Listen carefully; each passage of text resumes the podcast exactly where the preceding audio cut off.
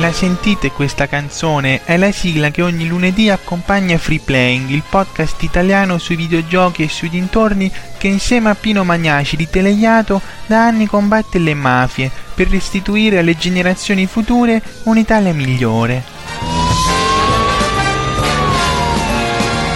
Bentornati e bentornati a una nuova scoppiettata e puntata di Free Playing. Avete sentito una, una sigla speciale che ci ha preparato il nostro ascoltatore Keivan. E ben, bentornati. Io, bentornati. Io se non è lui che fa le scorregge con le ascelle mi incazzo, però perché voglio quello. Bentornati. Oggi è domenica quattordici febbraio, è San Valentino, è innamoratoni, siete tutti fuori a festeggiare e invece noi siamo qui. Eh, anche se noi ci ispiriamo più alla strage di San Valentino di Al Capone di, del no, trentanove, che, del ventinove, del diciannove, non lo so. Come ci sono? Bruno Barbera, ciao Bruno. Ciao, ciao a tutti. Davide Alessandro Fiandra, ciao Davide. Eh. E stiamo aspettando il nostro amico Pier Federici, perfumettista, che come sapete è ammogliato e... e affiliato anche, quindi a cena fuori a festeggiare all'amore o, San Valent- o la strage di San Valentino, adesso non lo so. E oh cazzarola, che è successo? Simone? Niente, non, non... e, mm, mi sono spaccato un'unghia ah, e no. non me ne ero accorto, l'ho vista ora. Vabbè. Buonasera. Così e uomo diciamo, che diciamo, ignora il dolore. Mirko che entra, eh. Sì, stiamo aspettando Mirko che entra, che entra in puntata, e anche il nostro amico Stefano Biggio. Eh, Scusa Simone, io però mi immagino che fra qualche giorno usciranno tipo le immagini sui social, come tipo uscivano le immagini, no? Ah, sto batterista si è spaccato la mano, ha continuato a suonare. C'è l'immagine Simone Cognome si è spaccato l'unghia, però ha continuato a fare il podcast nonostante il dolore. Esattamente, facciamo proprio. Comunque vorrei... sto zampillando sangue in questo momento. Esatto, esatto. E, e quindi diciamo questa è la puntata centottanta, questo è Free Playing, il podcast, eh, podcast ormai riduttivo, siamo un happening, siamo un'organizzazione, siamo una... Uh, una community, ormai andiamo oltre network. E dovremmo dire sui videogiochi e dintorni. Davide, stavi dicendo qualcosa? Non mi si sente? Eh, sei lontano dal microfono.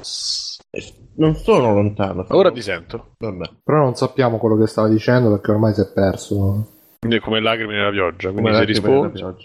Dici. E questo è il ritmo della domenica sera di il giorno di San Valentino.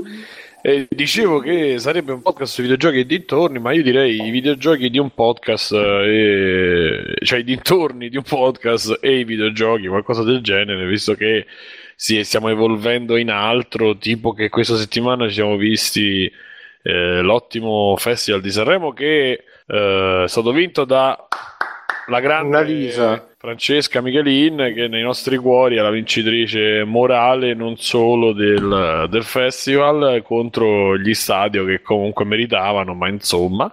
No, bravi e... gli Stadio comunque, dai, bella canzone. Com'è che si chiamava? Un giorno mi dirai, dovrebbe... Ah, è vero, quello sulla figlia, bella, bello, bella eh, canzone, vabbè, bella interpretazione. Diciamo eh. molto italiana. Ma... Sanremo. Eh? Niente, la battuta che capiranno in te.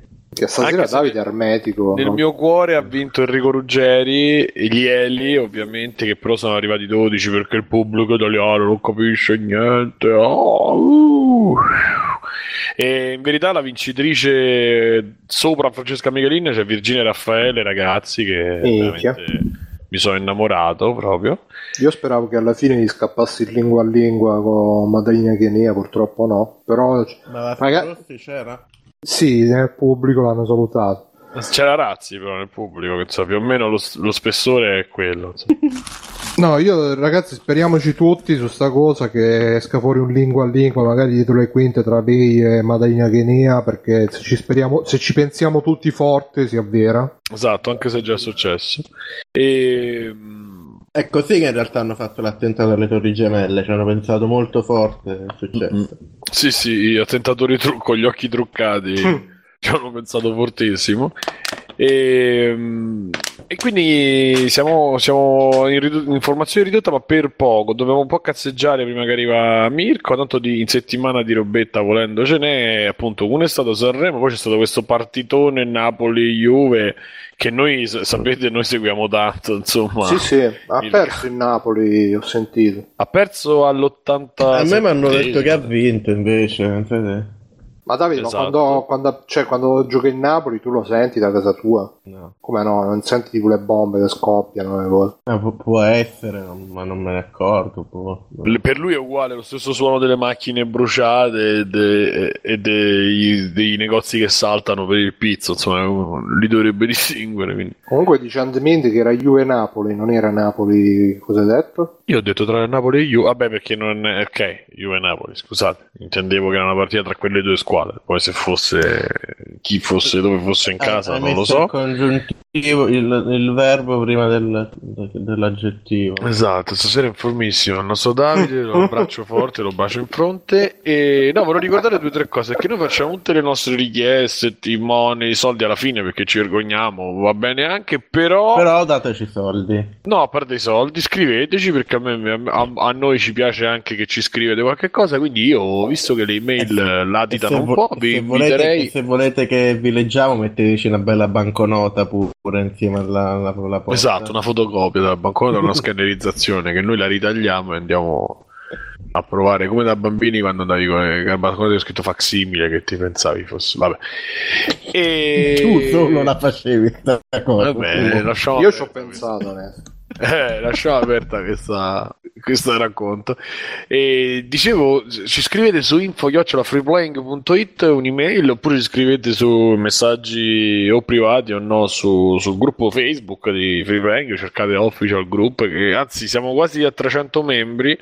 Eh, ricordatevi che c'è anche Telegram, cercate Simone Cogn- chiocciola Simone Cognome, mi scrivete, io faccio il la selezione all'ingresso, vi, vi diriamo nei vari canali Telegram, ce ne sono tre ufficia- ufficialmente, anche se quelli utilizzati sono due, e, per cui venite, scriveteci qualche domanda, qualche quesito, qualche cosa che a noi ci piace tanto poi leggervi e dirci le, dirvi le cose, le risposte.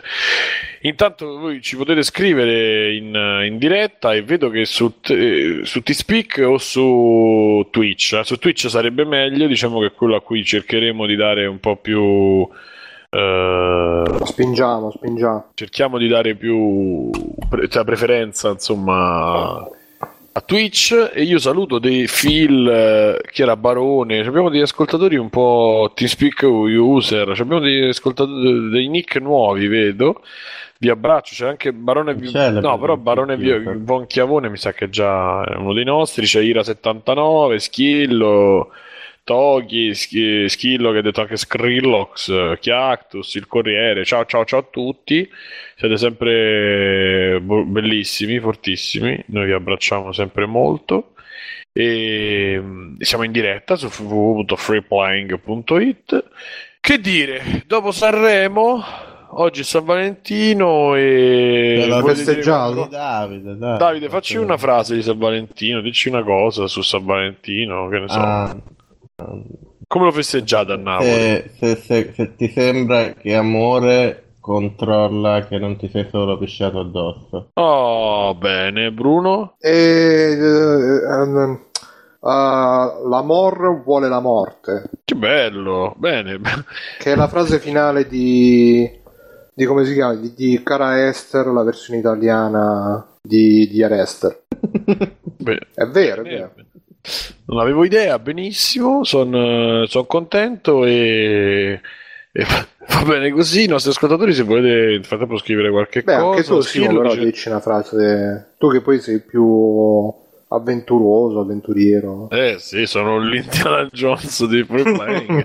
No, a proposito, l'amore è il pensiero, eh, San Valentino è il pensiero che mancano due settimane al super raduno di Free Playing dove l'amore sarà dispensato. Super Bowl, come no, quello è già successo. Ah sì, c'è stato anche il Super Bowl, oh. Che settimana piena ragazzi, eh? It's... E dicevo ricordatevi che il cinque marzo eh, c'è un super eh, raduno di Free Playing al Mantova Comics, Luca, sì Luca, al Mantova Comics and Games, ormai si chiamano tutti uguali, e sappiate che Free Playing sarà presente ai panel dei vari Sabaku, Victor Laszlo, eccetera eccetera, saremo lì pronti per abbra- abbracciargli le mani, abbracciargli fortissimi.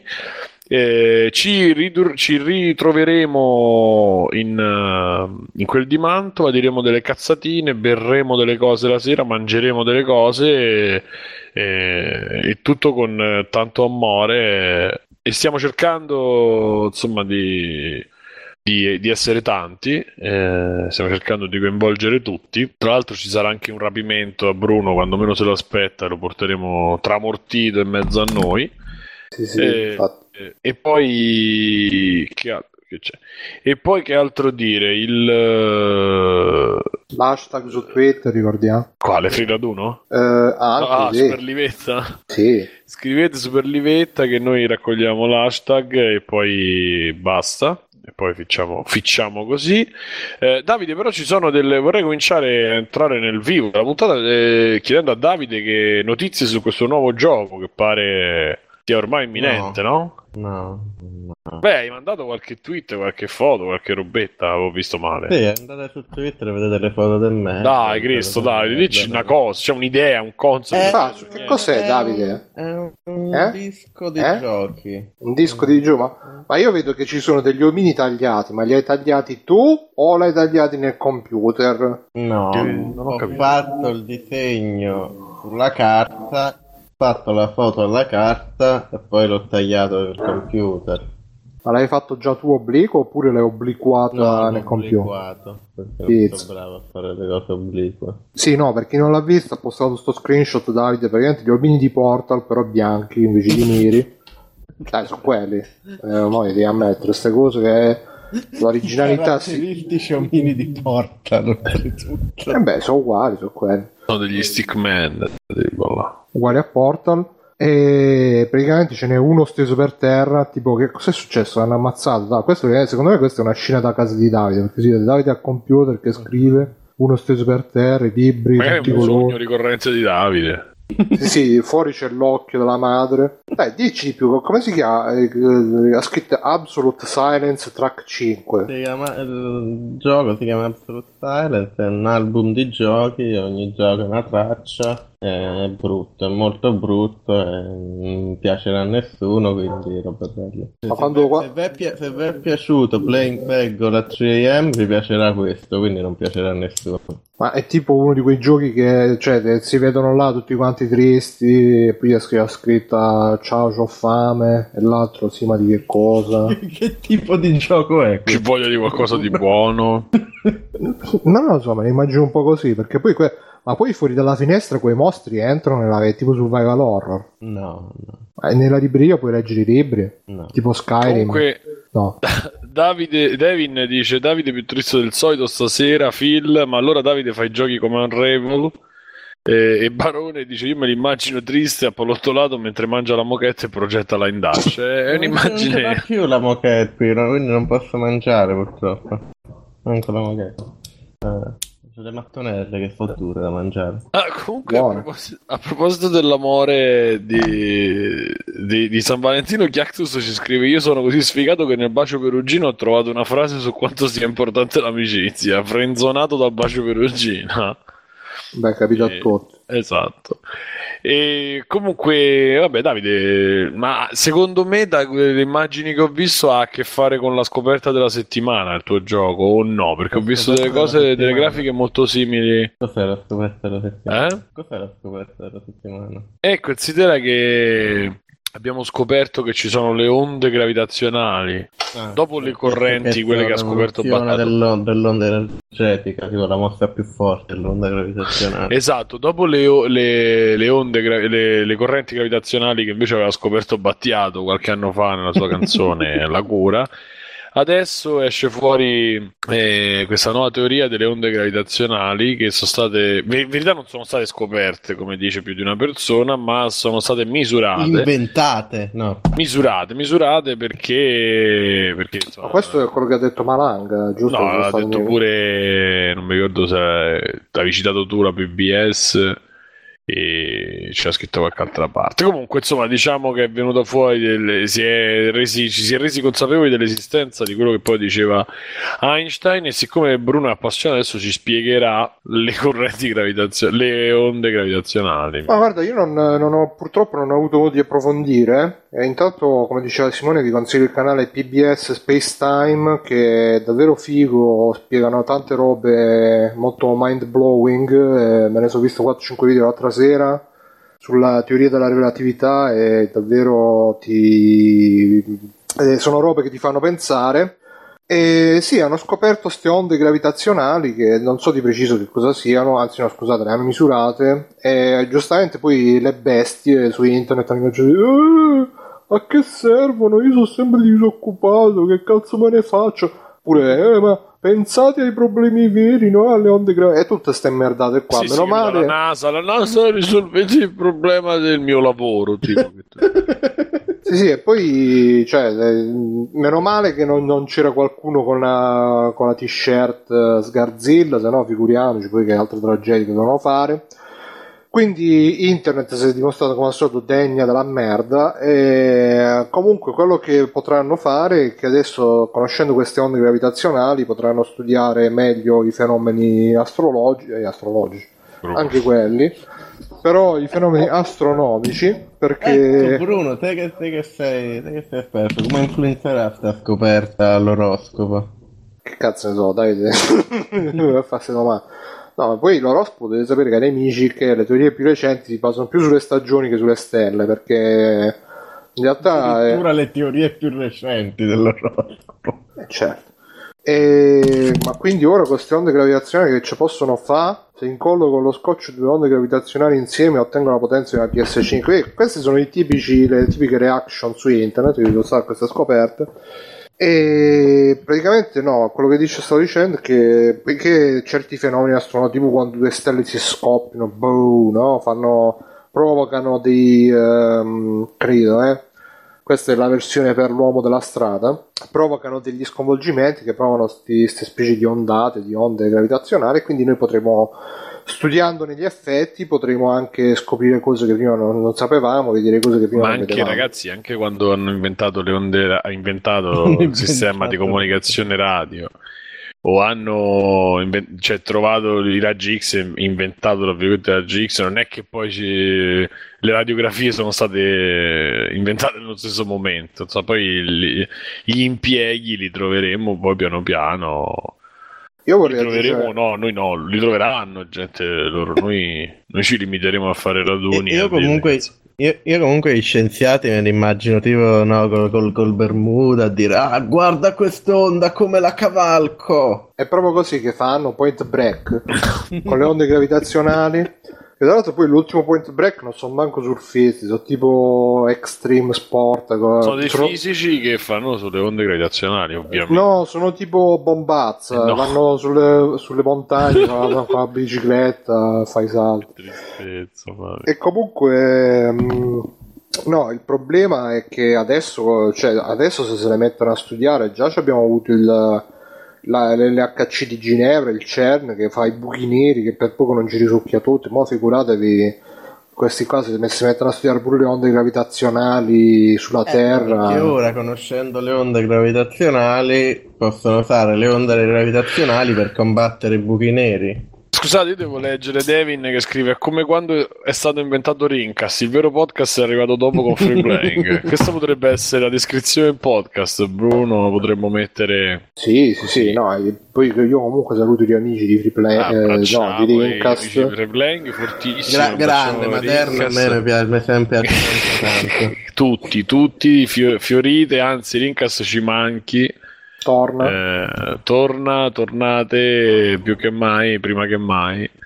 Se no, dobbiamo eh, recuperarvi dal cassonetto. Dal cassonetto, esatto. E vi. Davide, eh, eh. Non facciamo sempre queste cose, mostriamo signorilità. Noi giochiamo, che si è affacciato su iTunes da poco, anche a, a podcast e anche a... Dio, qual era quell'altro? Ah, N G Plus, eh, tutti, tutti, tutti baci, baci, baci. N G quindi... Plus ci spamma sempre, quindi lo saluto. Caricato di N G Plus. Video, videoludica... E morti bestemmie no, vi prego, gli altri sì, videoludica, Rocky Horror Beholder e tutto, ma morti bestemmie l'ho detto due volte, figurati che, che, che tecnica cosa? Di marketing. Morti bestemmie sono altri podcast uh, nei nostri eh, no, non sono nella nostra sezione. Comunque vabbè, abbracci a tutti sempre, che i podcast possano sempre Outcast e chiunque. Io ovviamente mi dissocio da qualsiasi roba, che sennò poi ah, da con dire, me. Abbraccio a tutti. Sì, infatti, no, no, mi dissocio e basta, perché poi la prendono con me che dico "Ah, oh, c'hai cioè, cioè, citato". Io non ho citato nessuno, si è messo in bocca al lupo a tutti, ho detto che si è messo a verbale. Sì, sì, no, infatti. Sono contento che eh, ci siano tanti podcast, eh, li abbraccio forte. Sono contento che noi siamo al migliore, invece. Ma questo è, siamo come le onde gravitazionali. E, Davide, io direi che possiamo, intanto che aspettiamo Bruno, me, Bruno che aspettiamo Mirko, possiamo arrivare alla tua super rubrica. Che dici? Ci dai, dai le uscite? Dai. All- allora, mi ci vuole pure una sigla bella. Fa, fammela, Simone. Dammi una sigla poi quando in post-produzione. Comunque, allora, questo è l'episodio venti di Davide che vi dice i giochi usciti questa settimana uno per uno, non ne manca nessuno. Allora, pizza pure la rima. Cambia titolo ogni puntata, è bellissima. Cosa è uscito questa settimana? Prima cosa, eh, io non so cosa sia, so però è tripla A, quindi voi di sicuro lo conoscerete. Dying Light, The Following, su Windows, P S quattro, Xbox One, che dal titolo già mi sembra una roba tipo lo spin-off social su Twitter, perché i follower di Dying Light. Ma no, Davide, ma che dici? Eh, le, l'espansione di Dying Light, il bellissimo gioco free roaming, parkour con gli zombie, dice Phil che in pratica è il finale per il primo, e nel trailer che c'è linkato si vedono le macchine, che hanno aggiunto i mezzi a, a sto gioco, e quindi... sarà ancora più bello. Ma fai parkour con le macchine, come funziona? Non capisco. No, nell'originale fai, fai parkour in generale, anche sugli zombie. Dicono tutti che è molto figo. Anche Teocrazia, mi ricordo, che diceva "Oh, è figo sto gioco, nessuno so che è figo, vaffanculo", eccetera eccetera. Quindi secondo me è un gioco da, da provare, giocare e tenere d'occhio. Ok, quindi comprerete questo The Following. Sì, il problema è che poi non c'è mai il tempo di, di stare appresso, però sembra proprio figo, perché è tipo Mirror's Edge però con gli zombie. Wow, era proprio quello che ci mancava, secondo me, Mirror's Edge. Sì. Zombie. Prossimo, poi, poi è uscito anche, è uscito anche in Giappone, America, Europa, Mega Dimension Neptunia V secondo, per PlayStation quattro esclusiva, le grandi esclusive. V sarebbe cinque. No, perché non è il settimo, no. È V, no è V. Credo. Ma è sette o è cinque due, dai. È sette, perché non, questa è una rubrica che sette, quindi... questa è una rubrica che tutti seguono poi con attenzione per sapere le loro eh, dice che pure Pacter ci segue per sapere le uscite dei giochi, quindi eh, eh, esatto, esatto. No, comunque è V due, non è sette, perché sette non ne sono usciti. Però è V secondo, perché V c'è I, I ma, Maiorco. Eh, ma dai, ma che cazzo dice? È sette, non è V due. Oh no, è V due. Uno delle scegliete. Andate lì e dite datemi quello che mi piace. Comunque cos'è? Cos'è?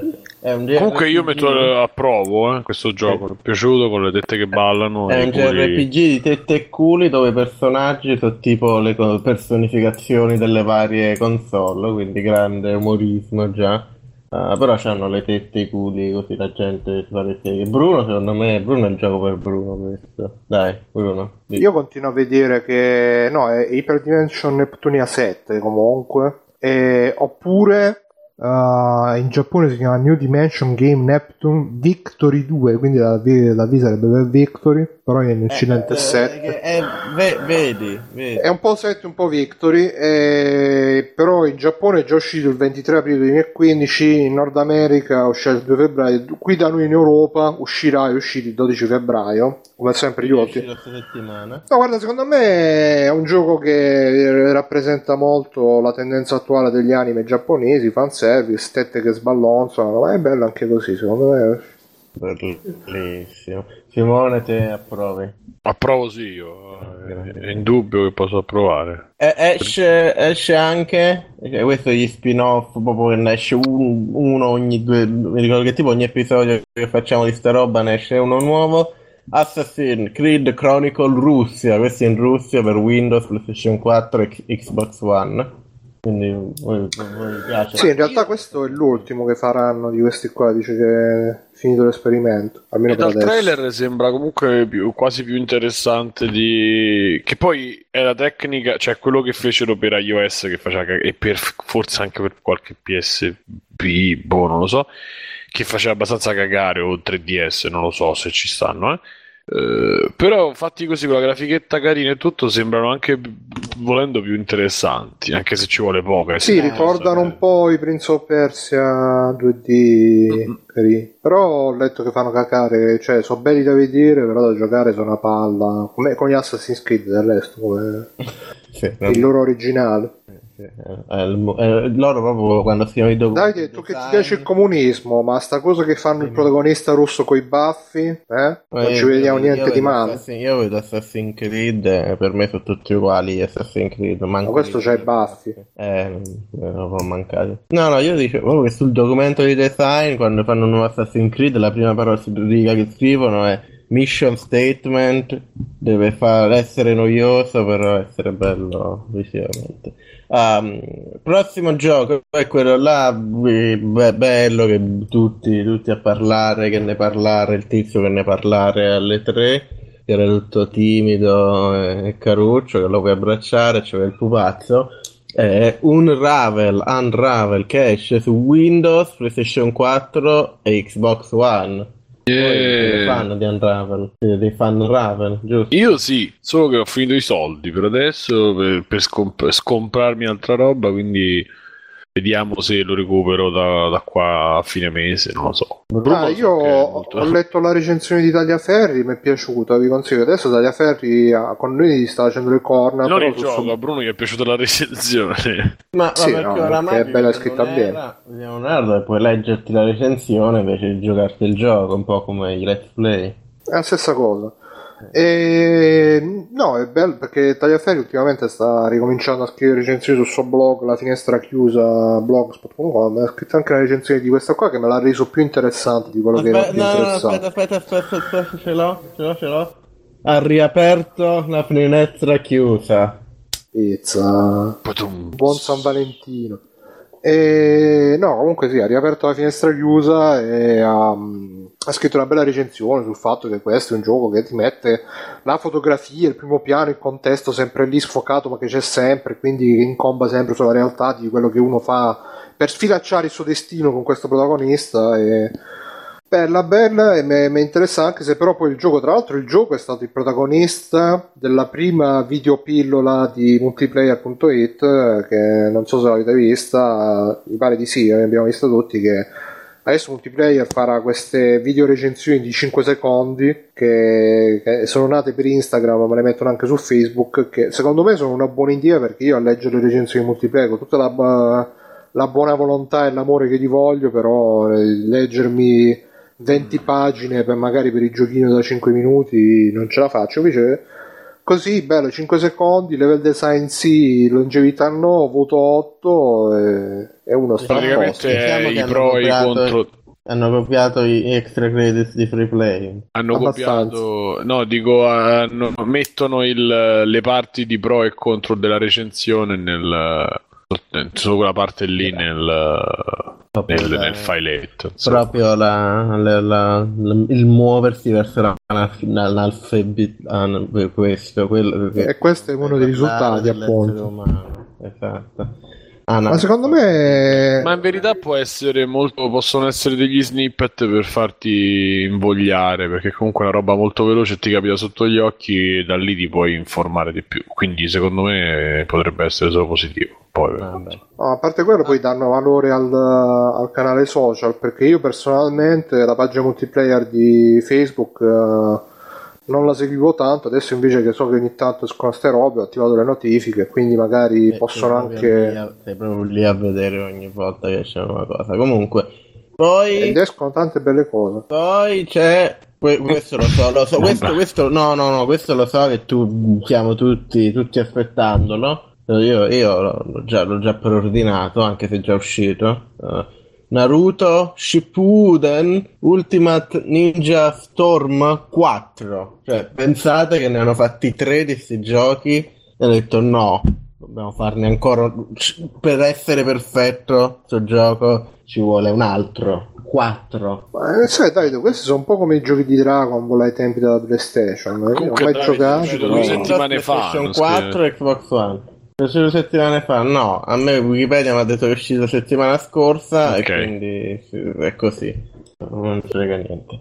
No, dicevo, sono un po' come i giochi di Dragon Ball, che ne uscivano cinquanta, io mai ne ho giocato uno, oppure eh, quello. Di, tipo ne fecero tu tre, i primi tre, il tre era forse quello bello, perché alla fine era divertente, poi hanno continuato a farli e sono peggiorati da lì, perché, cioè, che cazzo, cioè, a un certo punto, l'hai fatto Dragon Ball, la, na, non conosco Naruto, però a un certo punto Naruto, avrei fatto Naruto, che, che, che ci deve aggiungere più a Naruto e Dragon Ball, boh. Se vendono è giusto che li fanno, anche tu infatti dovresti fare Line Dash due per uh, sfruttare il momento positivo. No, eh. dovrei fare Naruto Shippuden Ultimate Ninja Line Dash, che è uno spin-off di Naruto. Ma poi magari ci vai a giocare e sono pure belli, che ne sai, tu che hai mai giocato qualcuno di questi? Io di... No, e non ci ti... No, io di Naruto dici, io di Naruto giocai il primo che fece su PlayStation due, senza conoscere il cartone manco, però dicevano... le riviste di videogiochi tempi, ah no, questo è bello, era tipo un clone brutto di Super Smash Bros. Questo mi sembra che sia tre D, quindi non c'entra un cazzo, però vabbè. Era bello il, il picchiaduro così de merda, era bello il picchiaduro dei Digimon su PlayStation uno, perché c'aveva ah, quelli anni, sì che erano bei giochi, è vero. Avevo dodici anni, quindi capivo un cazzo, può essere pure che è una merda di gioco. Comunque, questo esce su Windows, PlayStation quattro e Xbox One, pure su Windows, pure su P C, che uno dice... Pensate che Davide a dodici anni gioca, già comprava i P S M e li bruciava. No, no, a me piaceva a dodici anni, il, tra- il trauma, mi hanno traumatizzato per il futuro, però. Um, c'avevo già addirittura prima, non so se ve lo dicevo, credo che non era in puntata, però c'era la... cioè i D V D che ti davano per P S M, che c'erano tutti i trailer. Comprati D V D. Comprati D V D, perché ai tempi non c'era, non c'era, non esisteva internet, quindi alla fine compravo il D V D di P S M e i trailer sono lì. Um, a me Naruto fa un po' schifo come fumetto, dice Francesco, Doctor dice comunque il miglior fanservice, niente, scrivono così non, non posso leggere quello che dicono. E comunque il miglior fanservice perché leggeva il fumetto, solo la parte finale non è granché. Io gli shonen non lo leggo almeno da una decina anni, a parte per la colpa l'attribuisco al trama del lettore di Naruto. Te, te leggi una roba che si chiama Naruto, che non è manco una parola, Naruto, che significa Naruto, quindi... È il nome del protagonista Naruto. Dai. Non è il nome, cioè, hai mai visto uno che si chiama Naruto nella vita vera? Eh, in televisione sì. A uomini e donne, sì, chiaramente, per collegare. No, cartone animato Naruto, c'è cioè il protagonista che si chiama Naruto. Eh, comunque, ultimo, ultimo gioco uscito, eh? Questo a Bruno gli piaceva, non so, a Simone, a Bruno, Mirko gli piaceva, Mirko non c'è, quindi magari arriva nominando il gioco. Per Windows, Mac, Linux e P S quattro Firewatch. Cos'è Firewatch? Spiegatemelo, io non l'ho capito cos'è Firewatch. Ma Davide, ma tu lo sai meglio di tutti noi che cos'è Firewatch? No, io non ne ho idea, guarda. Vabbè, io vi vidi un trailer così a cavolo tipo tre mesi fa e mi sono pure scordato che c'era nel trailer. Quindi seriamente, ma in verità non solo eh, non solo ci potresti spiegare, ma io stavo cercando anche, ma adesso non la, riusci- non la ho riuscito a recuperare la news su quello che ha chiesto il il refund. E tra l'altro no, se, se qualcuno la sa io la integrerei con il fatto che è uscito anche sì sì uh, vado, praticamente... mi, sembrerebbe, mi sembrerebbe una specie di The Witness con i quiz, con gli enigmi diversi, nel senso che tu vai in giro e trovi no, cose da risolvere. No. No, no, in realtà da quello che ho letto è molto esplorativo, però è anche molto lineare, un po' un diarester da quello che ho capito, cioè molto... Allora, praticamente quello che ho capito, che ho capito, è che ho capito che uh, praticamente uh, tu stai io mi là, dissocio no? da quello che ha capito Bruno, ovviamente. Sì, sì, no, ma poi io lo potrei dire, su Free Playing uh, ognuno parla per, uh, per, per capito sé. Suo. Esatto. E Praticamente tu sei questo qua che ha lasciato tutta la sua vita precedente perché si era rotto il cazzo e va andato a fare i guardiaboschi qua in sta foresta tutto da solo, e l'unico contatto che c'ha con l'esterno è tramite sta radio che parla con sta tipa che insomma forse ce n'è, forse non ce n'è, e nel gioco si scopre, non si scopre, un po' flirtano su sta radio, però nel frattempo, da quello che ho capito sempre, si eh, diciamo che succedono degli eventi misteriosi dentro sta foresta e lui va a indagare per vedere un po' che cazzo sta succedendo, e mentre che vai a indagare e quindi cammini dentro la foresta ti metti a parlare con questa e magari incominciano a parlare eh ma tu che posizioni ti piacciono, così colà, no, quelle solite cose che si fanno così è eh. E quindi insomma eh, da quello che ho capito sempre si, si cammina, si parla e ogni tanto si risolve forse qualche piccolo enigma, più che altro si tratta di camminare, trovare strade eccetera eccetera, non è come The Witness che sono proprio enigmi e basta, è molto più narrativo, dura poco e infatti uh, su Steam uh, diversa gente si è lamentata, tra cui Uh, uno a cui poi ha risposto il, uh, uno dei developer, perché si è lamentato però in maniera più educata, perché ha detto sì, il gioco mi è piaciuto, però col, col fatto che è durato due ore e mezza che, e l'ho pagato diciotto euro, vorrei chiedere il rimborso perché secondo me non è durato abbastanza. Io avevo chiesto tre chili di gioco, mannaggia. E Davide ovviamente è contrario, perché per lui i giochi sono arte, quindi non si possono misurare a chilo, si possono misurare solo a grammo. E il, lo sviluppatore ha risposto, ha detto guarda, tu visto che sei stato comunque educato ti rispondo, beh, sappi che noi quando facciamo un gioco sappi che noi quando facciamo un gioco ci facciamo, ci diciamo eh, ci impegniamo per tanti anni senza sapere se litighiamo, per, insomma ha fatto tutta la solita, il solito un po' piagnisteo dello sviluppatore, che è giusto pure perché comunque è difficile sviluppare giochi e niente. Come ti permettono questi sviluppatori? Piagnistei, bro.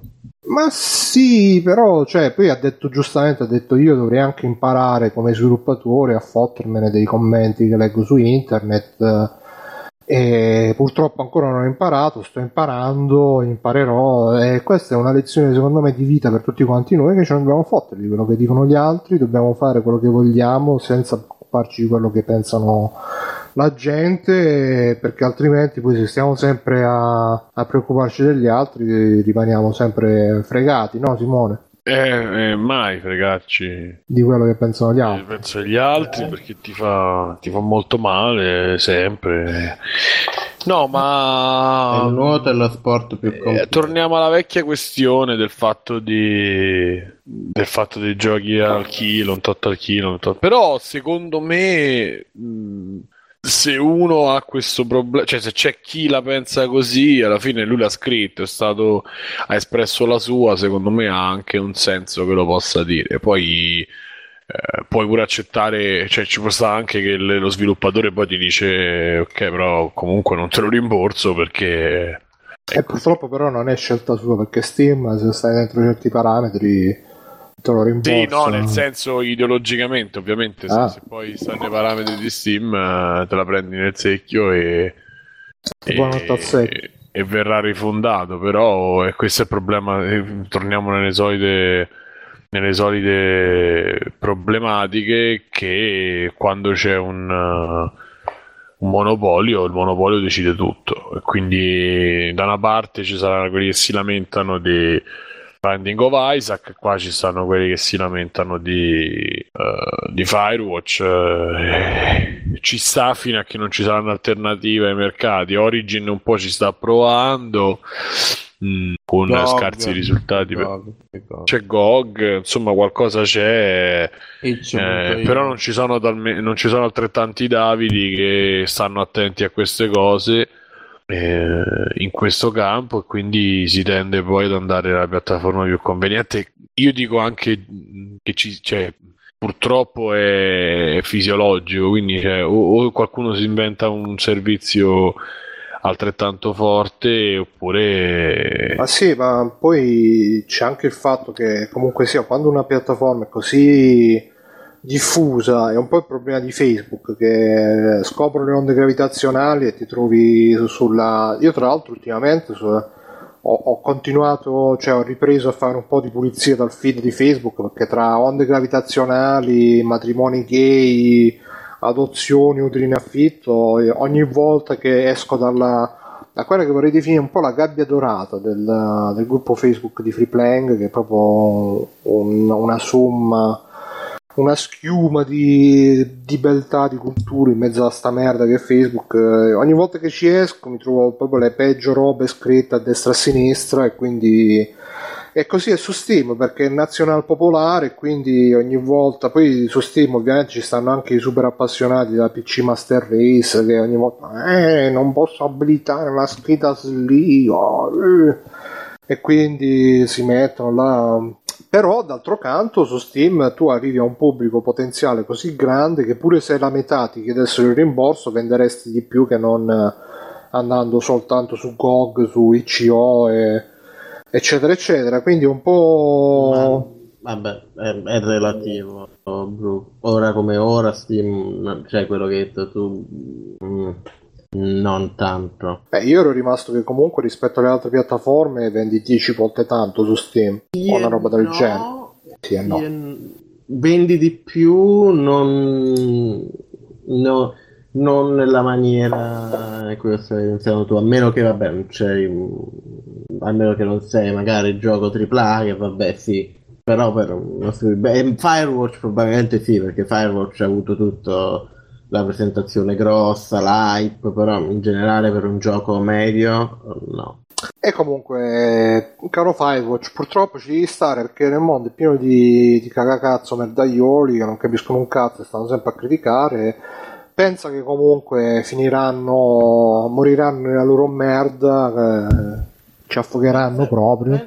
Pensa che bello se poi se si inizia a fare, se si inizia a fare, no, come le avventure, le avventure grafiche, un sacco di altri giochi, tipo nell'era, quando iniziava a uscire la PlayStation uno, roba così, che si mettono trentamila livelli bruttissimi giusto per fare il gioco più lungo. Dai, ma lo fanno già adesso. Vogliamo i giochi lunghi e brutti, lunghi e brutti. Ma dai, eh, in verità cioè, purtroppo è un fenomeno che, che già c'è, perché e l'esempio più grosso è, cioè più grosso, l'esempio più re... primo l'esempio recente che mi viene è Life is Strange, che eh, poteva essere un ottimo gioco, ma per fare i cinque episodi, per mantenere un po' questo tipo di approccio da tot al chilo, come dici te, viene poi rovinato un'idea buona per quattro per, comunque, veramente comunque, per quattro spicci. Ve- veloce veloce, visto che siamo ancora nella non sembra siamo ancora nella rubrica dei giochi che Davide ve li dice che sono, sono usciti. Uh, i porting veloce veloce che sono usciti la settimana: Oddworld New and Tasty, il remake del primo Oddworld, credo esce per Wii U, così anche quelli che hanno Wii U, Wii U, Wii U possono giocarci. G T A Liberty City Stories esce per Android, che era quello per tre D, quello per D S, P S P, no? P S P? Anche D S, sì. Credo D S era ah, Chinatown Liberty... Chinatown, scusa, allora sì, quello per P S P esce per Android. Vedete come sono cresciuti i telefonini. Valkyria Chronicle Remastered, che a me, se cercate l'extra credits che ho fatto, mi ha fatto cagare. Valkyria Chronicle esce per PlayStation quattro. Lovers in Dangerous Space Time, che non conosco, esce per PlayStation quattro. Final Fantasy nove, yeah, esce per iOS e Android. Comprate alla modica cifra di diciassette, mi pare. Ma sì, ci sta, eh, Final Fantasy nove, pure sessanta euro. sedici euro per un gioco mobile, ma stiamo pure scherzando? Non è un gioco mobile. Beh, oddio, sono millemila ore, però. Sì, eh, stiamo scherzando? Ore, esatto. Bellissimo. Ci devo pure passare millemila ore, che il mio tempo pure, è banano. Pure se era sessanta euro, Final Fantasy nove li merita, era uno dei più bei R P G in generale, proprio a parte. Ci sarà sempre la, la traduzione alla Simpson. Speriamo di sì, che è ottimo. Uh, e per finire l'Assassin's Creed Trilogy Pack, che suppo- sono i, quelli due D o quelli Assassin's Creed normali? Trilogy Pack. Quelli due D. Oh, comunque esce. Quelli due D. E eh, eh. Windows, PlayStation quattro e Xbox One. Yeah. Questi sono giochi usciti questa settimana. Se avete qualche gioco che esce settimana prossima, scrivetemi e io ve lo dirò in diretta.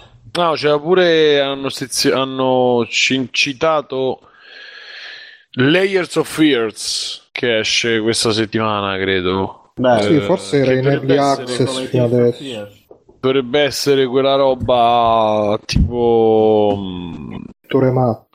Uh, cazzo, non mi viene. Comunque, comunque esce questa settimana. Ne parlava qualcuno, chi era? Fabio Cristi, mi pare. Ne parlava sul suo super Facebook, che aveva ricevuto un codice. Noi siamo in attesa di sapere qualche cosa da lui. Ma noi co- te i codici non te li mandano, Simone. Da, sei tu il preposto dei codici che mi hai sì, fatto sì. sapere l'email. Ah, ah, fammi sì. un'email che ti chiederò mille codici sì, al giorno. È vero. Eh, andiamo a, tutti al, al raduno, non ne possiamo fare, perché Davide non, non ha finito di fare. Eh, lascialo stare, che secondo me sta, sta arrivando qualche sorpresa. Io, io, e voi, voi, non, voi non capite, voi non, cioè non ah, capite. C- io do l'input, io lascio. Ah, io, io do il. Eh, e poi noi andiamo al cesso no. e diamo l'output. Sì, sì. Eh, esatto. E voi, voi, voi dov- dovreste avere i riflessi di prendere al volo una cosa. Sì. Faccio, ah, e voi fate. Eh. Come fa? Faccio da. Niente, non sapete fare. Niente. Esatto. Bene, andando aggancia- agganciandoci a quello che diceva il nostro amico eh, Davide e Bruno, ma parlando di Firewatch. Cazzo, che schifo! Dicono su Twitch. Simone, cosa ne pensi? Cioè, Apple T V non esce un cazzo, ma in verità no, su Apple T V è rimasto male. Ci dai, lo, ci dai la, i soldi, l'occasione, i soldi, ma ci dai l'occasione per parlare della, di Apple, che sta producendo la sua prima serie T V e probabilmente sarà su Apple T V e poi anche su eh, iDevices, iTunes, eccetera, eccetera, che è una serie T V sulla vita di doctor Dre. Ora, doctor Dre è un producer uh, rapper, uh, nonché il proprietario di Beats, che è tutta la serie di cuffie, ed era il servizio in streaming uh, che poi è diventato, praticamente è stato integrato e, ed è stato trasformato in uh, Apple Music. Uh, si parla di una, appunto di... una serie T V che narra in maniera un po' romanzata le vicende di questo... Eh, produttore che dalla strata è diventato... Ma lui che cosa ha fatto? Tipo una canzone, una musica che ha fatto lui? No, lui è quello che ha fatto la musica e le canzoni per i tre quarti del, dei, degli artisti rap eh, eh, tipo Eminem, cinquanta Cent. Ah, ma quindi è tipo il Dom King eh, del rap? Sì, mettila così, eh, tipo Rick Rubin, tipo quelli che... Anzi, l'Albertino del rap? No.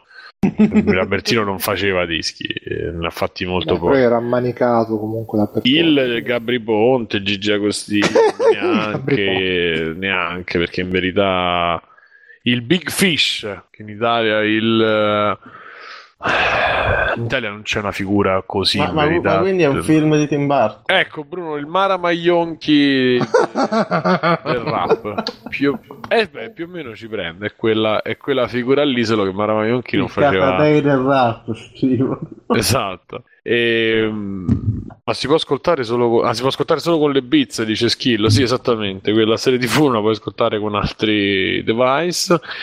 E mi sembra un, un debutto nel mondo delle serie T V ridicolo, però tocca vedere quanto interesse c'è in America. doctor Dre in America sicuramente ha un altro peso rispetto a noi, però rimane comunque un nigga ghetto di qua e di là, quindi onestamente non capisco perché perché può essere che doctor Dre forse magari è passato in una fase di megalomania, gli ha detto dovete per forza farmi una serie T V, oppure da loro quella mondezza di Empire è andato bene e allora, allora... Se, ve, se vedi il testamento di Steve Jobs, dice proprio lascio la Apple a doctor Dre, quindi...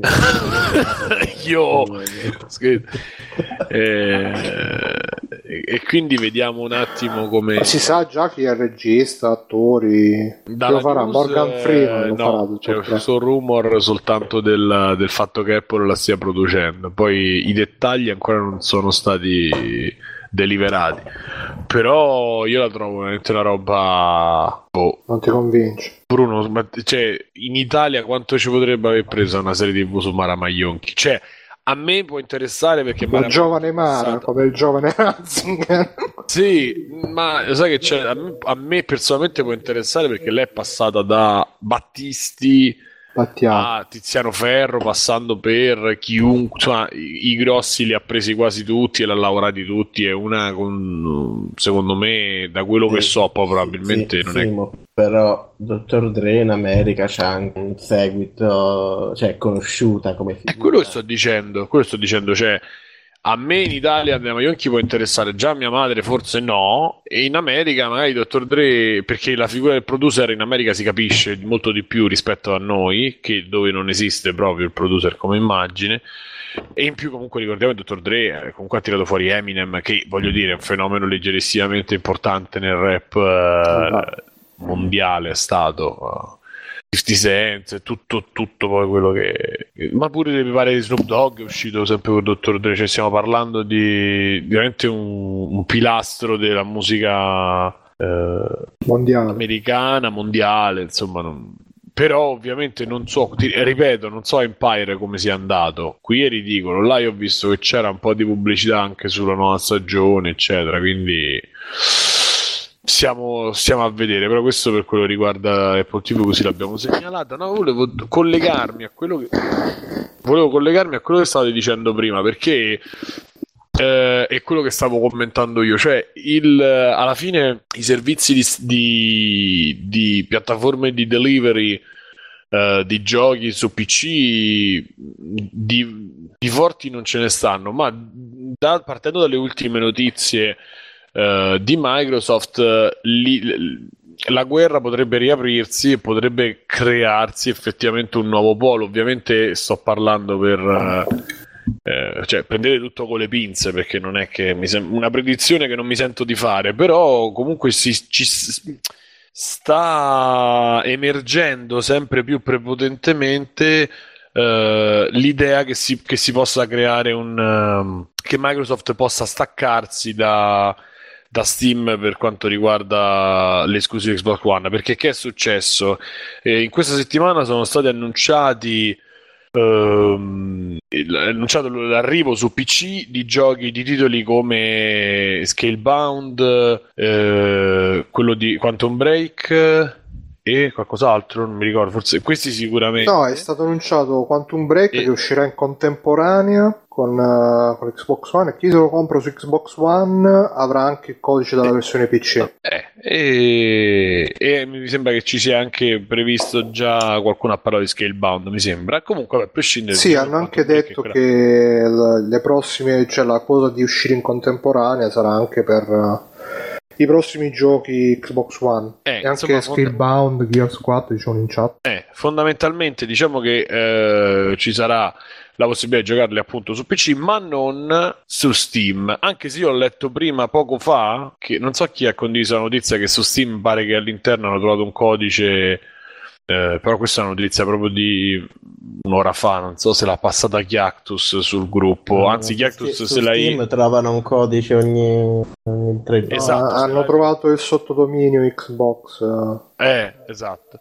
Eh, però quello è proprio fresca fresca. No, in realtà è, è fresca fresca che è, è, è risaltata fuori adesso con tutte queste notizie, però in realtà sto sottodominio era già stato scoperso, eh, scoperto...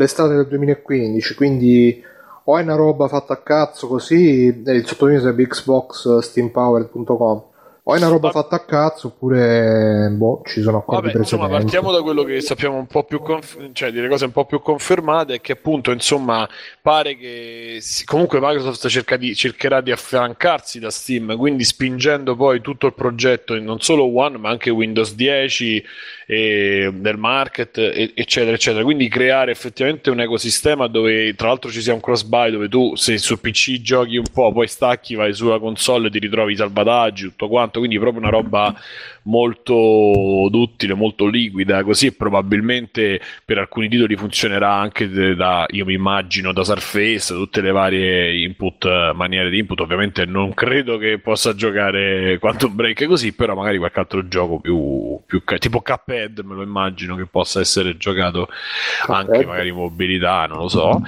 Io ovviamente sto improvvisando, non è che c'è scritto da nessuna parte. Questo, come tutte queste notizie, un po' creano, che dici Davide? Dicevo che lo potrei, potrei giocare in mentalità. E quello è come anche io ascolterei sempre, vi consiglio di ascoltare Free Playing in mentalità sempre. E ovviamente questa cosa ha creato scom- scompenso e scontento nei, nei fan, nei picisti, nei consolari, nei, nei boxari eccetera eccetera, perché eh, i consolari si sentono in qualche maniera abbandonati da, eh, da Microsoft, eh, come, cioè, il fatto dell'esclusiva che non è più esclusiva per loro è uh, un segno di abbandono dell'utenza da parte di, di Microsoft e di par- da parte di One, anche se poi alla fine i P C da ultragioco, insomma il mercato dei, molto, dei P C, dei, dei PCisti, insomma sui giochi high-end eccetera eccetera, Uh, non è poi così sviluppato e così potente, ma ci sta anche che Microsoft, non facendo beneficenza, debba cercare di rientrare come può, e sicuramente portare delle, delle robe del genere tipo Scalebound, che poi è Platinum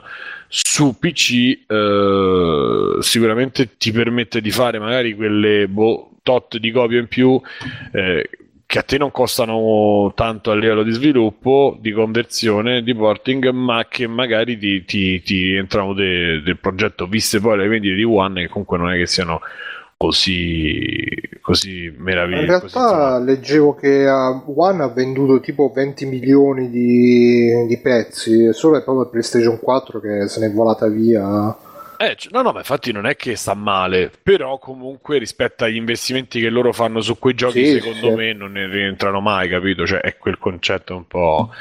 E poi c'era, c'è il fatto, cioè si può anche poi fare un paragone, lì si torna anche dal vecchio discorso che facevano su multiplayer riguardo l'Apple Store, delle impostazioni che, avrei, che ha eh, eh, l'approccio di Microsoft, eh, che si differenzia un po' da quello invece di, di Valve, perché Valve è un contenitore e, e appunto ri, che richiama l'App Store, dove comunque il contenuto non è offerto da loro, non è controllato, cioè si sì, è controllato, ma insomma non è uh... Comunque Phil Spencer scrive su Twitter a uno che gli dice: ah, ho cancellato il mio pre-order di Quantum Break, non ci avevate detto che usciva per P C? Phil Spencer risponde: hai cancellato un pre-order per un gioco che vuoi giocare perché qualcun, qualcun altro lo giocherà su, su Windows? L'ho detto più volte, noi siamo concentrati a es- nel, siamo concentrati a nel miglior posto per i gamers, non nel creare muri. Quindi. Eh, mi sembra che è una, una risposta abbastanza intelligente. Poi sì, sì, sì. Esatto, e che, che de, de, de, invece una conferma del fatto che i videogiocatori, almeno per il settanta ottanta per cento. Beh, ma non è, non è solo i videogiocatori, perché anche quando uscì Instagram su Android, tutti dicono: ah, che schifo, esce Instagram su Android, mi disiscrivo subito. Te lo ricordi, Simone? Io no, ricordo, perché io per fortuna Instagram l'ho usato molto poco. Eh, quando uscì Instagram, che all'inizio era esclusivo per, per iOS, eh, c'è stato un sacco di gente che si è incazzata perché Instagram era la roba esclusiva per app. Invece poi è finita anche su Android, che schifo, sti pezzenti che si devono eh, mischiare in Instagram. I giocatori quelli, eh? Cioè, i giocatori secondo te non usano Instagram? In, in realtà è una roba proprio psicologica, che io giustamente avendo studiato queste cose un po' le so anche, cioè così giusto per, uh, come si dice, chi si roda si imbroda. Cioè, una delle prime robe che ho studiato psicologia generale fu che ci vuole molto poco per creare un gruppo, che tu basta che dici a una persona: ah, tu sei sgla e tu sei bla, che automaticamente quelli che gli hai detto che sono sgla fanno un gruppo contro quelli che hai detto che sono bla. È un po' come quando la gente dice che, che lì i gay non si devono sposare perché dicono: come sposare era esclusiva della PlayStation straight e ora invece che lo danno pure all'Xbox gay. No, no, è proprio una roba umana che appena si crea un mezzo sentore di gruppo, subito i gruppi estranei sono il nemico, e quindi bisogna sempre accaparrarsi più risorse. Questo risale a quando eravamo tipo le scimmie, che eh, bisognava prendersi l'albero con più banane, se no se lo prendevano le altre scimmie, e quindi abbiamo questi istinti un po' ancestrali che si, si recuperano. Chi, Chi è intollerante alle banane? Al lattosio. Ha risolto. E diciamo che tutto sommato qua il... più si parla, più si parla a tanta gente e più ti... si, tanta gente si rivela per quello che è, c'è un masso di gentaglia, quindi questo lo possiamo... dove mi ci metto anch'io, eh? Però insomma diciamo... Uh, che, che magari non vale solo per i videogiocatori, però sicuramente uno che va al profilo di Phil Spencer a dire una cosa del genere, a parte Phil Spencer gliene frega poco, ma poi effettivamente qua non, è, non c'è nessun motivo pro, non trovo nessun motivo sensato per il quale andare a rompere i coglioni a dire... Beh, lascia Simone, perché comunque mh, se io per esempio mo, sarà un caso su centomila, però se io mi sono comprato magari in questi giorni proprio l'Xbox One perché mi è venuto l'hype per Quantum Break e, e mi esce questa notizia subito dopo, un po' me la sento la, l'inculata. Però, ma se tu c'hai un P C che può far girare Quantum Break e, effettiv- e poi con, altro, con un altro account eccetera eccetera, eh, cioè è come se io problema. È come se io mi comprassi la PlayStation quattro perché voglio giocare a Bloodborne e il giorno dopo che me la compro, ah, Bloodborne esce anche su P C. Cioè, che un po'... eh, eh, che... eh, mi sento un po' di bruciare il cazzo. Funziona così, bro. E invece che devono fare? Devono fare, mandare delle missive a, a pochi? No, a no, però se dicono, se dicono che sono esclusive, giustamente la Jap... A parte che, vabbè, loro sono stati... Prima che sentivo il podcast che ha fatto il video, ha fatto Total Biscuit, l'amico di Davide, su sta questione... E diceva che Microsoft non è mai stato il non ha mai detto esplicitamente che era un'esclusiva, ha detto solamente tipo uscirà su Xbox, sta per uscire su Xbox, però non ha mai detto esclusiva Xbox, quindi cioè sono stati un po' furbetti, tra virgolette. Che sembra un po' tipo la battuta che uno fa negli R P G cartacei, eh ma non hai mai detto che hai mangiato, non hai mangiato per du- du- due anni in questo gioco, eh, non significa niente che non hai detto che era esclusiva, però vabbè. Chissà che divertimento fare quei giochi. E no, comunque da sto punto di vista io posso anche, però sì, sostanzialmente sono d'accordo che la gente si deve dare una calmata perché veramente ah, questa cosa no, la gente ha rotto il cazzo, cioè, ma poi questo vado, vado, vedi, mi collego e faccio il mio sfogo perché la, la gente, uno, ha rotto il cazzo che vogliono ogni modo per pagare i giochi poco, per non pagarli, vogliono i refund, si lamentano che The Witness che ci ha messo già un bro poretto trenta anni per farlo, si lamentano che costa per tutti i capelli euro.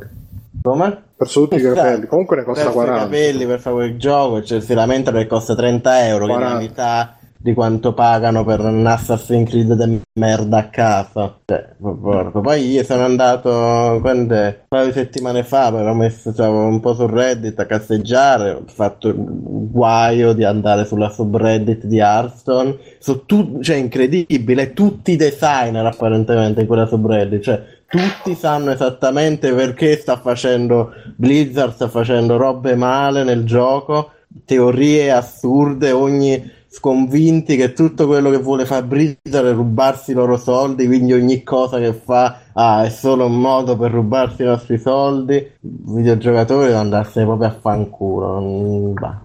Sì, c'è sta cosa che sono tutti super entitled, che ogni roba ma, non... ma alla fine ragazzi è sempre stato così anche nelle chiacchiere, il problema è che questo tipo di internet è... e poi soprattutto parliamoci chiaro, alla fine è anche un po', Eh, non lo so, almeno per, per, personalmente è anche piacevole fare la congettura, fare il, il problema è no, no, così te, te non sei, non sei cap- forse te, perché anche magari te non sei, cioè non te stai nel gruppo di Free Playing che è tutta gente no, più o meno normale, te non sei magari si posti un po' più così all'internet. Non è il fatto di fare la congettura, è il fatto di stare sempre, cioè non è che si parla del gioco, si parla del gioco che deve costare di meno, stare sempre sì, sì, a volere tutto gratis, tutto. Come? No, no, ma io non sto dicendo che c'è, che c'è stato un momento in cui era tutto questo bello e la merda. Eh, no, cioè... ma è venuto il momento in cui proprio questo continuo atteggiamento, ho preso magari a me in un momento un po' così e mi ha rotto proprio il Cazzo, no, no, ma c'è, c'è il discorso che il problema è che l'internet è diventato poi alla fine per certi versi interessante proprio per questo, ma anche una merda proprio per lo stesso motivo. E, cioè, almeno dal ma sai perché? Sono,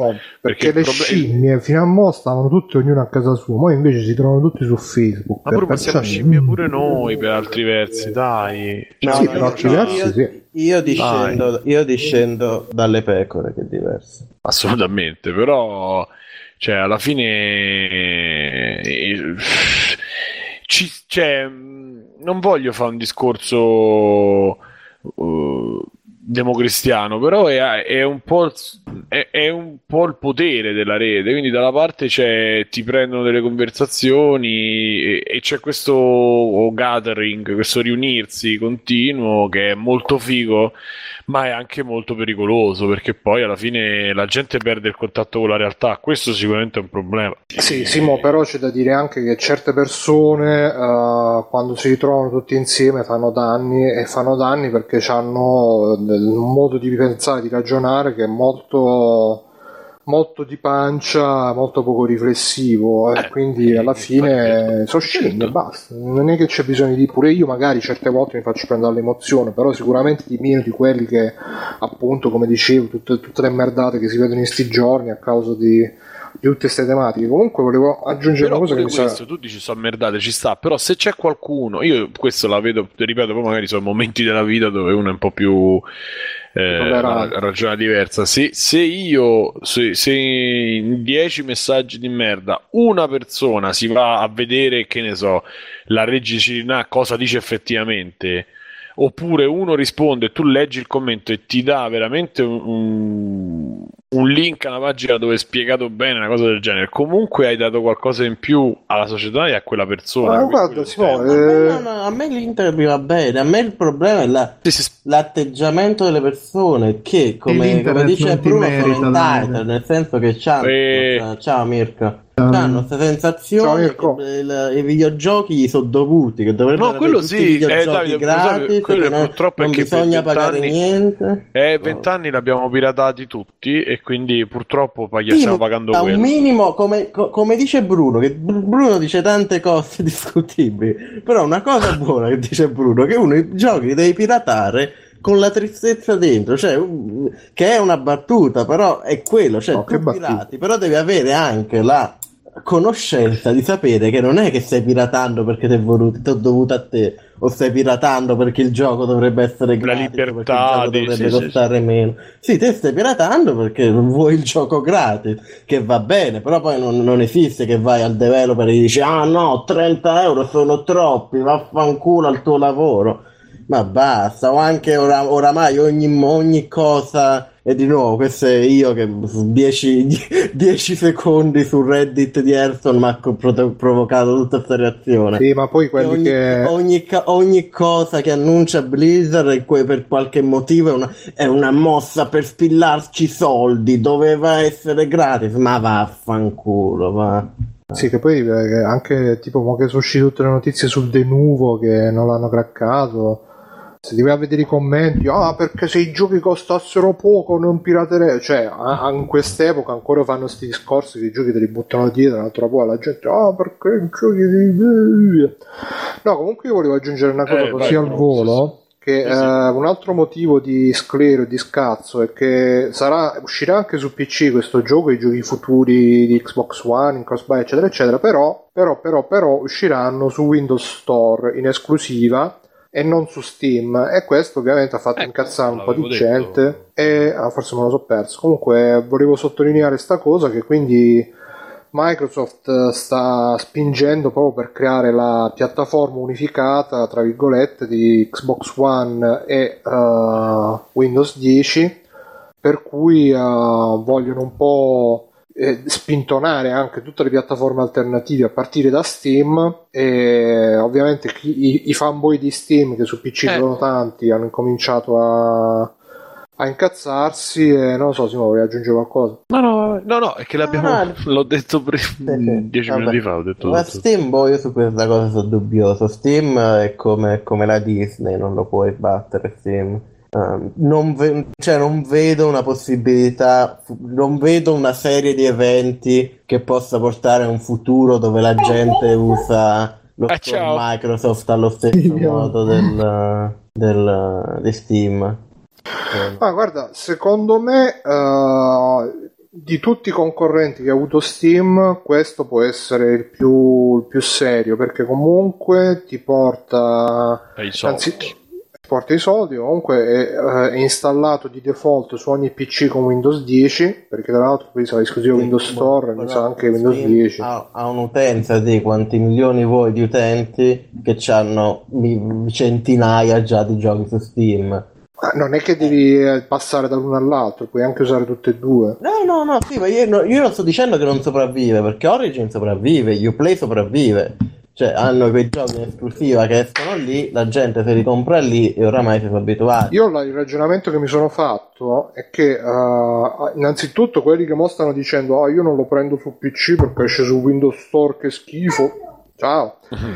Quelli che dicono così poi sicuro quando poi si vedono Quantum Break che sta lì pronto, che gli uscirà anche la pubblicità sul menu start, che cominceranno a leggere le recensioni che sicuramente diranno ah, il gioco più bello che sia mai stato fatto, ma vuoi che non se lo devono comprare dal Windows Store, poi sicuramente si lamenteranno eccetera eccetera, però sicuramente è come io mi sono fatto il ragionamento che faranno la stessa cosa di Left four Dead two, che prima sono stati là eh, non me lo Te comprerò ricordi? Non me lo comprerò mai, che schifo, poi dieci minuti dopo tutti quelli del forum in game Left four Dead two, proprio le merde. Perché non se lo, non mi ricordo sto qua, perché usciva solo su Steam tipo. No, perché tipo dicevano cioè. Che non era abbastanza diverso, che dovevano eh. fare una mod invece di fare il seguito, lo dovevano dare gratis insomma, eh, sempre quello sì, fa. Che, che vero, vero. Permette, e quindi eh, questa è una roba. Poi eh, comunque se Xbox no, comunque, voglio dire, mi piacerebbe un futuro dove i giochi sono tutti gratis e sono tutti tipo robe in flash, giochini sperimentali del cazzo. Voglio vedere poi come sta gente come sarebbe contenta di quel futuro là. Comprano sì. tutti le sono, console sono, sono, sono giochi tipo The Mario, no? Tutte queste robe piccole sperimentali Windows eh, sì. beh, è bello eh. Windows non è gratis, Windows costa due euro. E comunque allargando un attimo il discorso e cercando di fare breve perché sennò poi eh, eh, quello che mh, pensavo è che comunque Microsoft investe sugli sviluppatori, perché comunque Quantum Break gliel'ha finanziato Microsoft, Scalebound glielo finanzia Microsoft, ma in generale Microsoft, Sony e Nintendo gli sviluppano gli, gli, eh, gli, sviluppano, gli finanziano gli sviluppatori perché vogliono creare le esclusive, vogliono creare i titoli belli, vogliono creare i titoli che fanno il fiore all'occhiello, eccetera, eccetera. E quindi, da questo punto di vista, secondo me, conviene anche a noi giocatori se questa iniziativa ha successo e se anche Windows Store ha successo, perché se ha successo significa più soldi a Microsoft, più soldi a Microsoft significa che finanzieranno più produzioni, diciamo, tra virgolette, di livello, comunque... Perché a differenza, la differenza con Steam è che Steam invece questo discorso non lo fa. Steam fa da store, poi pubblica i giochi di Valve che se li sviluppa per i cazzi suoi. Valve sì, ogni tanto magari prende la mod, ma in verità bravi, è... bravi, fate tutto. Giochi, cioè, i giochi più giocati su Steam sono ancora di Valve a momenti. Non... È Io vero anche non, quello. Non la vedo, quindi secondo me sono molto simili da sto punto di vista. L'unica cosa è che Windows Store non c'ha, non c'ha altri giochi, ci avrà solo quelli che pubblicano loro e, e anche perché loro fanno, su questo sì, fanno... ma perché avendoci una console fanno anche publishing di roba eh, di tanta roba eh, mentre Valve tende a avere tutto, se non mi potrei dire una cazzata mi sembra che t- Valve tende a avere tutto, cioè li compra però poi rimane, vanno, non pubblica e basta, c'è sempre, ci mette sempre un po' la mano sopra insomma. Io mi ricordo ancora belliss- io mi ricordo ancora il bellissimo Game for Windows Live dove regalarono Sid Meier Pirates e quindi era l'unico gioco che avevo io su Game for Windows Live perché c'era Sid Meier Pirates gratis. Ma alla fine alla fine alla fine il, il la gente si deve abituare al fatto che in, un, in un'epoca così dove puoi cambiare eh, idea facilmente devi adattare un po' a quello che, Cioè rimane il vecchio adagio dove tu ti pensi ai cazzi tuoi, non ti devi stare a fare troppi ragionamenti perché tanto non, quello che è esclusiva non è esclusiva, quello che non è esclusiva poi diventa esclusiva, insomma eh, sono, de- de- sono diventati un media che risente tanto dei giri di mercato. Io questo l'ho detto l'altra volta, mi dite di no, ma io sono convinto sempre più di sì, e, e meno di un'etica, ma semplicemente perché se, se, i soldi che si spostano sono di più, e anche perché c- c- è entrato a far parte meccanismo Uh, de, de, degli Stati Uniti, che è un'economia che va anche da quella parte lì, e quindi se ne frega un po' del, del fattore etico, del fattore de, del customer care. Beh, de, l'etica non, sarebbe non, non, non, non fare il gioco esclusivo. Beh, ci sono delle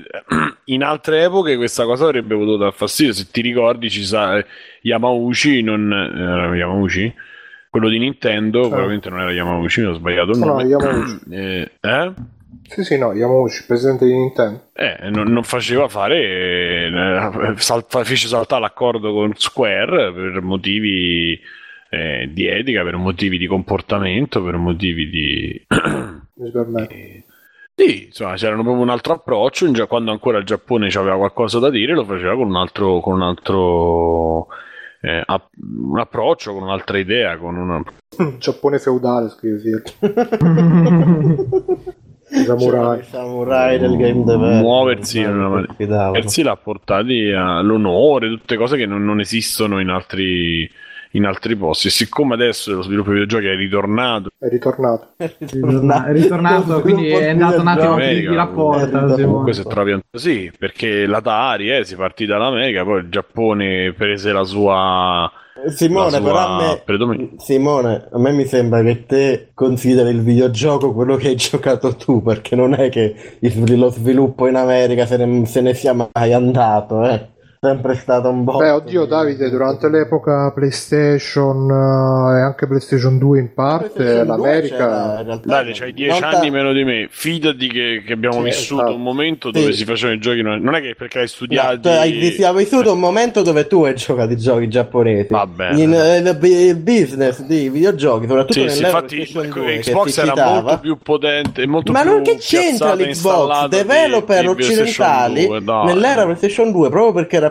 costava di meno fare giochi, c'era un, un meno entry d'ingresso, davvero precedentari c'era un botto che facevano giochi anche su commissione. Non, non, è, non esiste questo fatto che non sono spariti per due anni davvero precedentari. No, no, ma infatti Davide sì, eh, questo è Bruno Buonismo all'opera. E comunque volevo aggiungere una cosa che um, quello che um, è proprio una roba tra virgolette di economia tecnica, nel senso che alla fine i Microsoft, ma anche Sony e Nintendo, non è che guadagnino tanto dalle vendite delle console, anzi quelle spesso le vendono. In verità, sotto... Bru, scusami, ti blocco subito. Sì. Nintendo ci ha sempre guadagnato ed è il motivo per cui sì, non è vero, mai. È vero, Nintendo magari uh, questo discorso lo fa meno, però Microsoft e Sony uh, vendono sempre sotto costo l'hardware e poi si rifanno con le royalty dei giochi, mm-hmm. quindi Eh, e sulla lungo sperano appunto ovviamente che la console abbia lunga vita, no? Esatto, perché poi che, eh,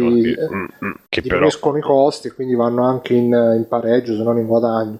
Però il, il grosso dei guadagni gli va dalle royalty dei giochi, quindi mm-hmm. se possono vendere anche su, uh, su un altro store uh, per loro va tanto di guadagnato.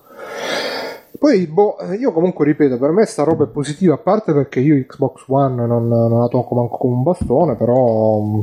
sono contento che esce. Certo avrei preferito che fosse uscito su Steam, però vediamo un po' sto Windows Store come sarà. Dicono che, io ho letto i soliti commenti, la, la roba che a me dà più fastidio forse è che dice che è un po' più complicato scegliere dove installare il gioco, se su C D eh, o su altro hard drive, che è un po' complicato se uno come me ha l'esse esse di che c'è poco spazio, però vedremo.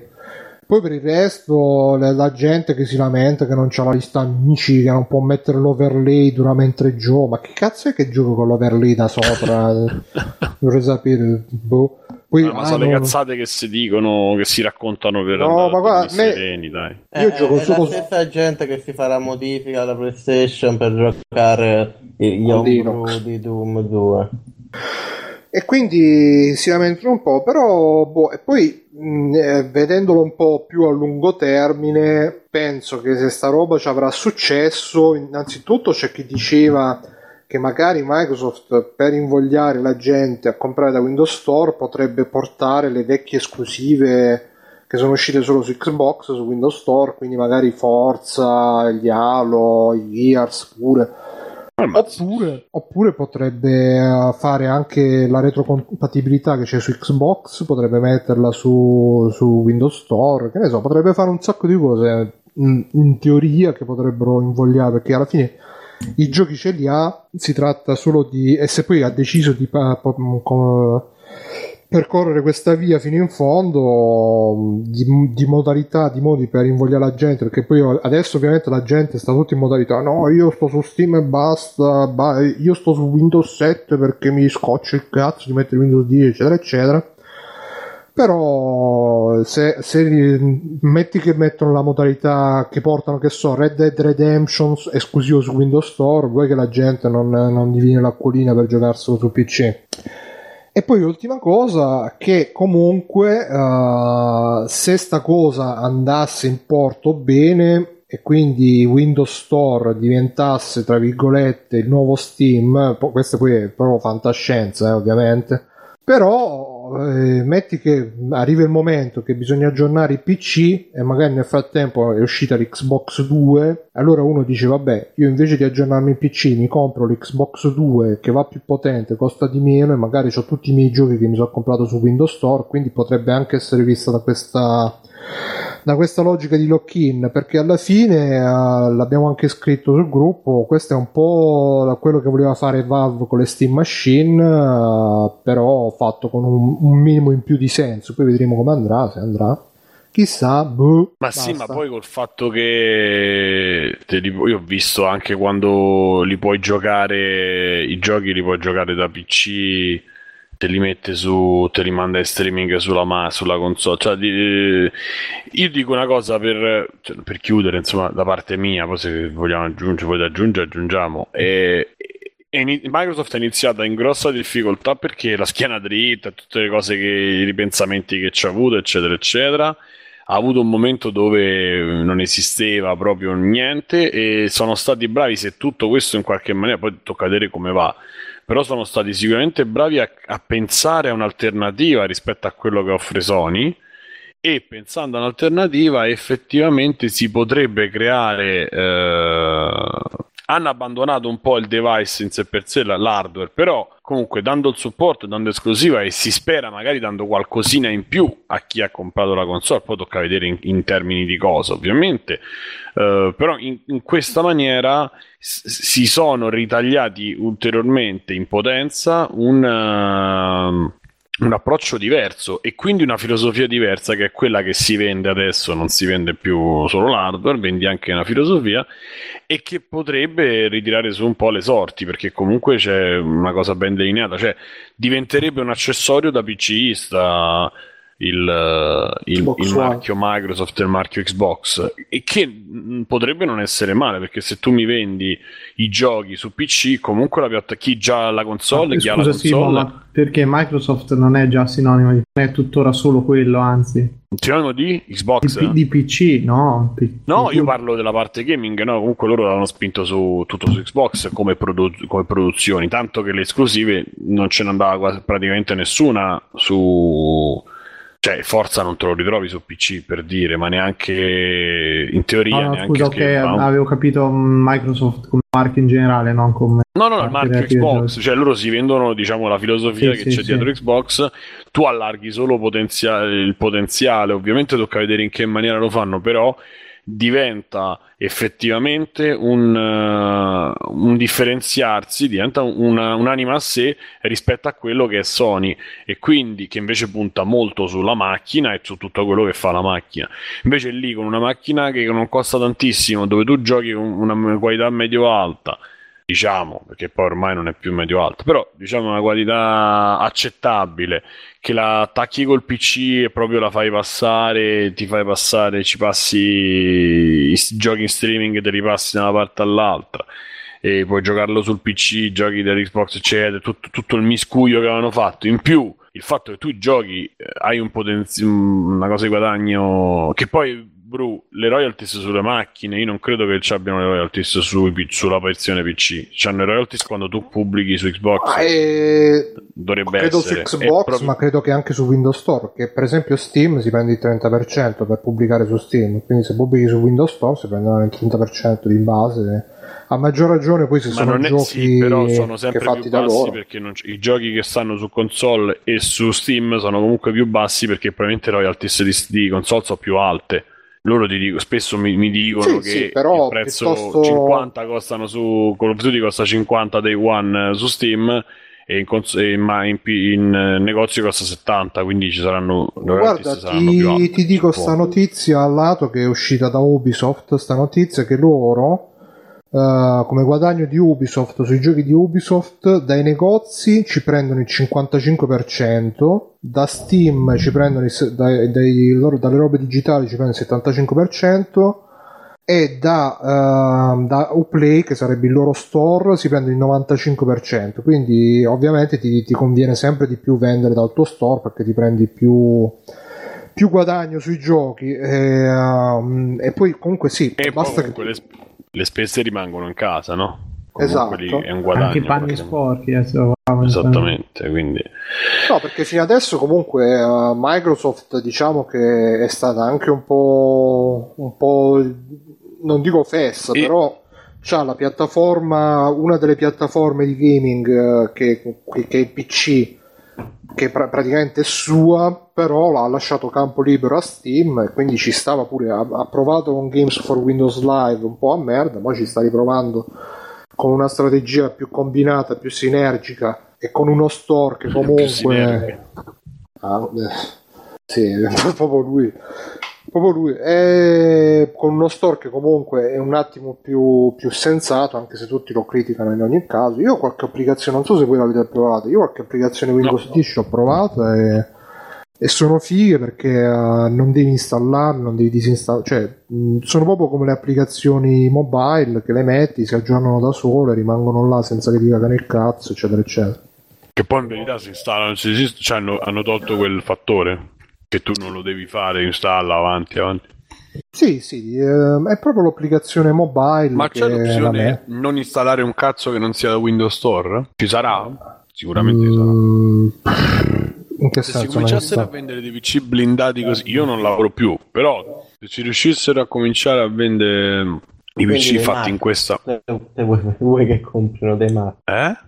Quindi un Mac? No, no, Mac ci puoi installare tutto su Mac, però quello che dico, se tu chiudi e la gente può, non, può sbagliarsi, ma rimane nell'ambiente protetto del Windows Store, non si fa casini, casini sul P C. Eh guarda, non è detto, che lo stavano dicendo proprio su TeamSpeak mi pare, che magari faranno, magari l'Xbox due sarà un P C normale, solo che ci avrà installato sopra Windows in questa modalità, che potrà installare quella cosa che si discuteva tanto tempo fa, che Windows non faceva, Steam lo, non lo faceva su Windows dieci, tipo la terza puntata nostra forse. Sì, gira qualcosa poi da quella roba. No no, Steam gira su Windows dieci, perché alla fine ritirarono tutto sanamente. Okay. No, win- eh, Steam gira, però non stira, eh, non stira non gira come non gira come, come app dello store, gira come app normale, però non può girare come app dello store, perché le app dello store sono, sono quelli,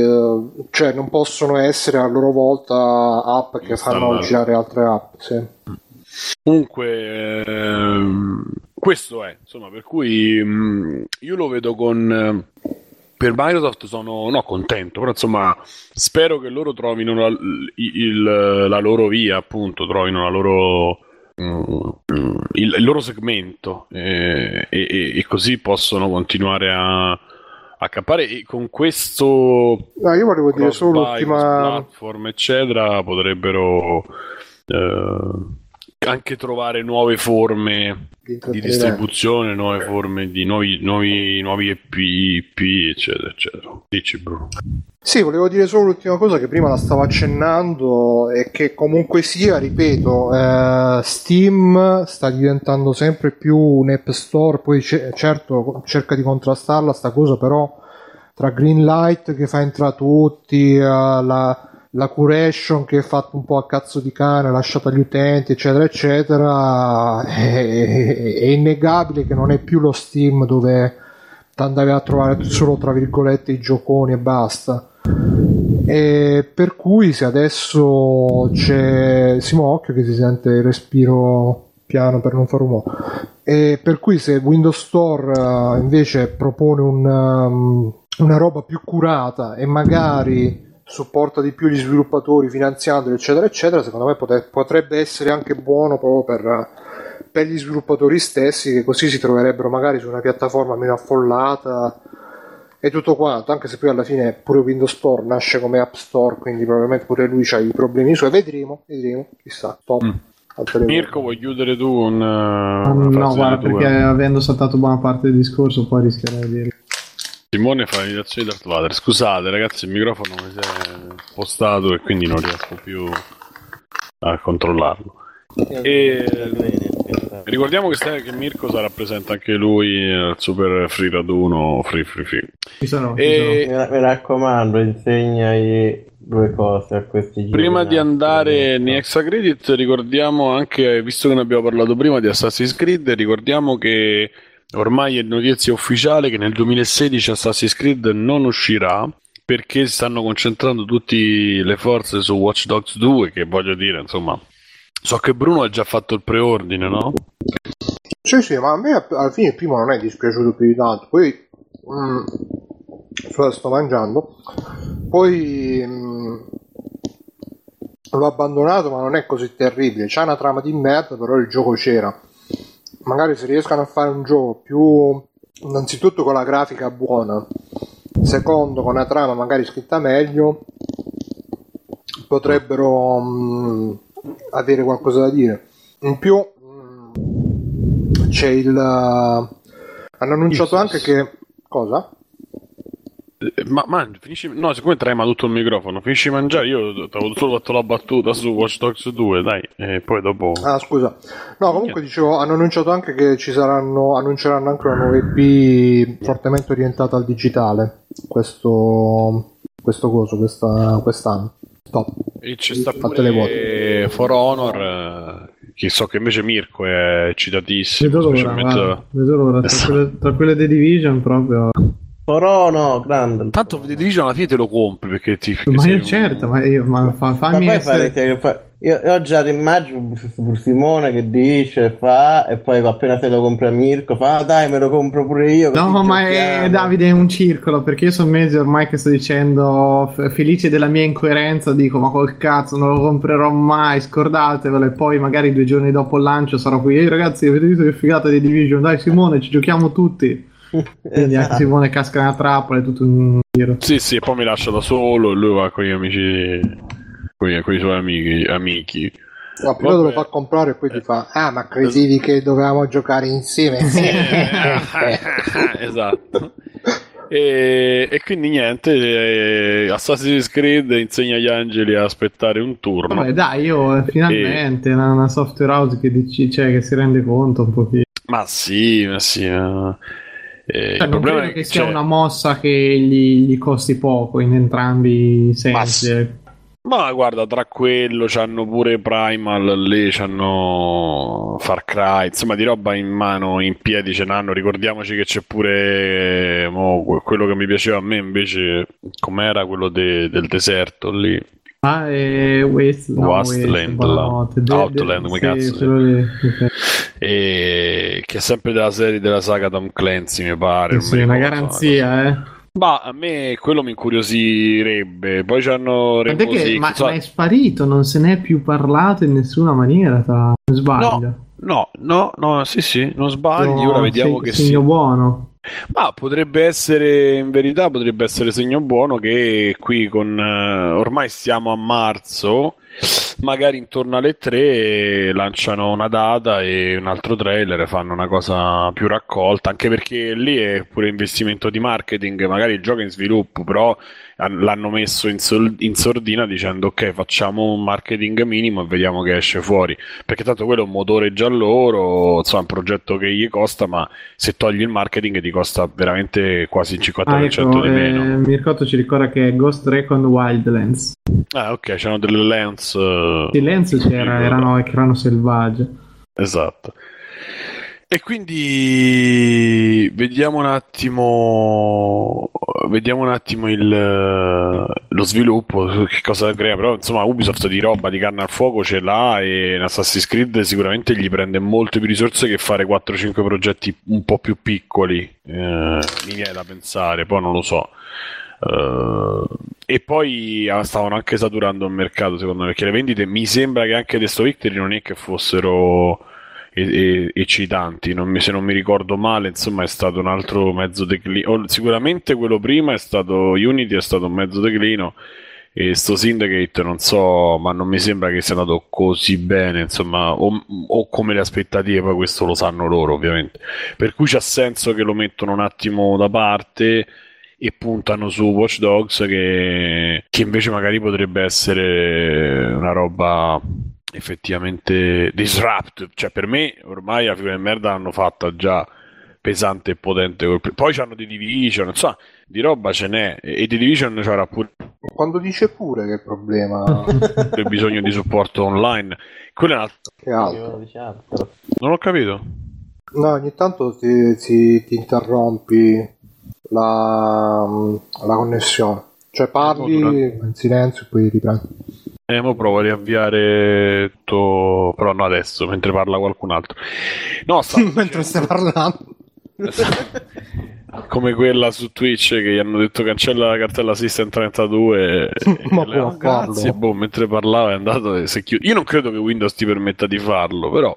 Ah Simone, ma a te non è venuto nessuno per il bug dell'iPhone del primo gennaio del millenovecentosettanta? No, anche perché no, no. Vabbè, no, no, non sono andato male. Neanche l'errore cinquantatré ancora. No, l'errore cinquantatré sarebbe? Ma l'errore quello cinquantatré che se te lo ripara qualcuno che non è di Apple ti si blocca il telefono. Oh, anche perché quello, l'errore cinquantatré lo procuri te e poi fai finta di niente, non è che... Eh, lì io mi sto cercando di capire come pormi, onestamente. Eh. Come lo vediamo. Procuri te questo errore cinquantatré? Se cambi, eh sì, cambi... Cambi lo schermo, cambi qualcosa. No, no, no, no, non è lo schermo. Eh. Almeno da quello che ho letto io, se tu cambi il Touch I D, visto che c'ha una con uno non originale. Ah, vabbè. Allora, ok. No, comunque riguardo a Ubisoft, così diamo il tempo a Simone di resettare il computer. Alla fine, cioè, loro dicono, eh, non faremo Assassin's Creed. Prima cosa è una mossa di marketing, perché gli ultimi Assassin's Creed magari non a vendite sono andati pure... Posso esserci da qualsiasi parte. Oh, oh. Sì. Magari sono and- a vendite saranno pure andati bene gli ultimi Assassin's Creed, però comunque già la gente sta iniziando a rompere il cazzo, eh, sempre uguali Assassin's Creed, bla bla bla bla bla bla. Quindi te basta che gli dai un anno dove non esce Assassin's Creed, e quando esce quello, l'anno che non esce, già insieme a fare ah, il grande ritorno di Assassin's Creed. e, e, e quindi si crea tutto un meccanismo così. Poi, poi esce pure il film. Poi la pausa di Assassin's Creed significa semplicemente che faranno Watch Dogs due, che è Assassin's Creed con i telefonini. Sì, ma ovvio con la skin diversa, quello è il palese. Ma niente, non... niente di cui essere contenti, è solo Ubisoft che ma il sì, gioco delle tre carte. Alla fine la, st- la stanno facendo pure troppo lunga, cioè. Hai resettato, padre... Simone? Eh? Hai resettato? Sto resettando, ma sto da, da telefono adesso. Grande.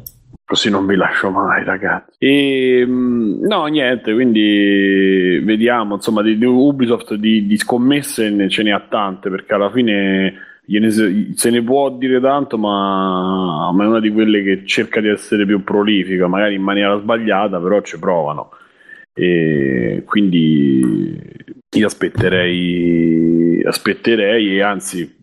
È solo positivo il fatto che Assassin's Creed non si ripeta per l'ennesima volta, almeno da, dal punto di vista mio. E, um, e con questa notizia io andrei verso gli extracredit barra sfoghi barra etc, et, cioè, che dite? Yeah. Yeah. Yeah. Benissimo. Ah, tre due uno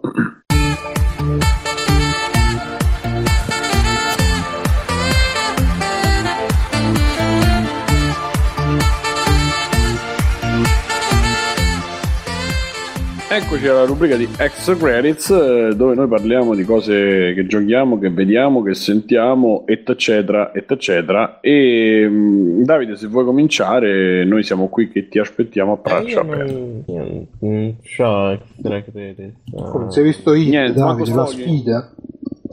Ah, beh, mi sono visto. Ah, i sfoghi li ho fatti tutti. No? Mi ho visto It, che alla fine prende Michael Mann, bello. Quello del clown. It? It, la Ah, è quello del clown assassino. Come? Il clown assassino, esatto. Non è quello? Sì, è proprio quello. È un film di Michael Mann, si chiamerà un assassino. È film di Michael Mann, sempre come tutti i film di Michael Mann, c'è cioè protagoni- i protagonisti, no, che sono tormentati, silenziosi, eh, un po', un po', un po' alienati, però molto, molto mascolini. C'è, ci sono i criminali, però con l'onore. Ho capito, sono un po' dei nazi. No, mm. però molto miagolini. De, dei nani, dei nani, però. Ho detto tormentati, molto silenziosi, però anche molto mascolini, sempre la figura, no, la figura classica di tutti i film di Michael Mann. Uh, c'è, ci sono i criminali, però con l'onore, c'è il detective che il rispetto. Sì, che, che, che, che dice che lascia tutta la sua vita perché deve inseguire i criminali. No, è, è bella, uno ci scherza perché alla fine c'hanno tutte queste cose molto stereotipe, eh, quelli di Michael Mann. Bella, secondo me mi piace. Io mi sto un po' rivedendo un po' tutto di Michael Mann, mi è piaciuto di più Tiff perché l'ho letto molto più un film politico, questo è più un thrillerone, però un thrillerone fatto strutturalmente molto bene perché si dura tre ore però non le senti perché ogni cosa c'è un suo senso, c'è questo lento avanzare, anche a livello stilistico forse il più contenuto di Michael Mann che sa quando... sa quando avere il grande momento dove la, le riprese partono a fare robe fighe, l'editing figo, e però ci costruisce prima di arrivare lì. Michael Mann gira tutto da benissimo, è un gran bel film. Quello che, il motivo per cui funziona davvero secondo me è che riesce anche a, a inquadrare bene per questi, questi tipici personaggi di Mann, non come gli eroi ma come comunque dei personaggi funzionali e che diciamo, funziona, non li glorifica. Ma senti Davide, dimmi. Io c'ho una domanda. Sto film mi ricordo che quando lo pubblicizzarono dissero finalmente Al Pacino contro Robert De Niro, ma alla fine che fanno? Una sparatoria, fanno ammazzate, si inseguono. C'è, ho visto che c'è solo una scena che, che parlano sono... al tavolo, si prendono il caffè e basta. Eh, sì, fanno a chiudere prima. Con loro insieme, eh, perché vabbè, la storia è che Al Pacino è l'investigatore, De Niro è questo qua che si deve fare sta rapina e quindi ognuno fa la roba sua. Ci sono due scene insieme, che una il, di- il dialogo dove parlano, che è proprio uno dei momenti che fa funzionare il film secondo me perché uman- inquadra bene i personaggi, e l'altro è vabbè, c'è lo scontro finale però è corto, diciamo che se vuoi, come si dice, Expendables con De Niro e uh, De Niro Al Pacino nel film. Ma scusa, lo scontro finale che fanno? Braccio di ferro, ammazzate, che, che fa? Mm, c'è l'inseguimento e... e basta. Per le strade di Nizza? Mi pare? No, è New York, non mi pare la città, ma no, allora è un altro, è Ronin, scusa, è Ronin quello. A Nizza.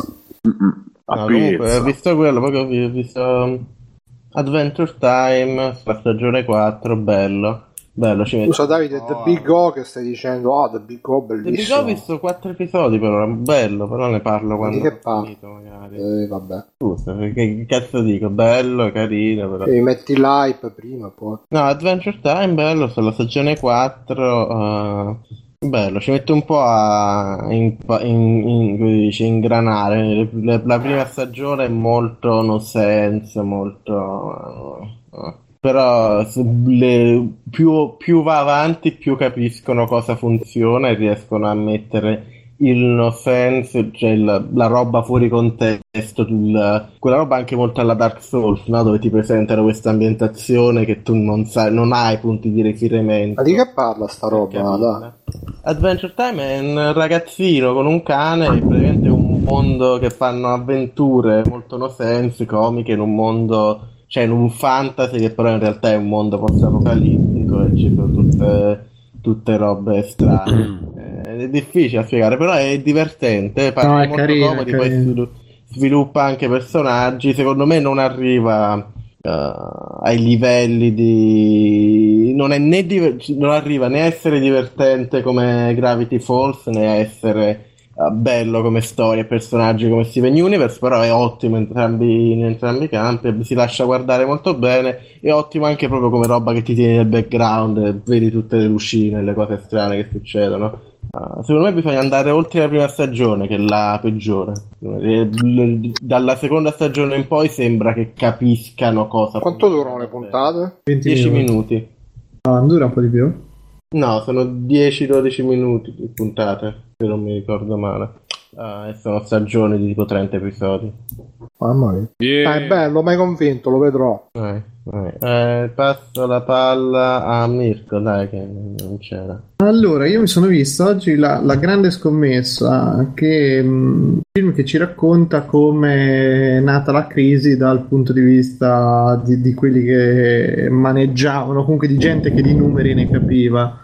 Uh, il film è uno di quei film di chiacchiere per cui per due ore e dieci c'è solo gente che parla sullo schermo, e allora pur um, diciamo che me, me lo sono gustato tutto sommato, però rimane un film con, secondo me, il uh, problema molto molto grave che per gli ignorantoni come me di numeri, appunto, matematica, finanza, robe così, non ci si capisce veramente un cazzo dall'inizio alla fine. E il film cerca anche, attraverso alcune trovate, di semplificarla un pochetto la faccenda, tipo adesso parliamo di C D O, A A A, le tranche di finanziamenti, di cose, non ci state capendo niente, ve le spiegano Selena Gomez e Anthony Bourdain, e, e comunque anche quando le spiegano loro non si capisce un cazzo, né. Anche perché poi comincia a dire, allora, per rendere più semplice questa cosa la paragoniamo al blackjack, che io non so se in America i bambini all'asilo gli imparano a giocare a blackjack, però io che a blackjack non ci so giocare ho continuato a non capire niente. Nonostante questo il film regge fino alla fine, perché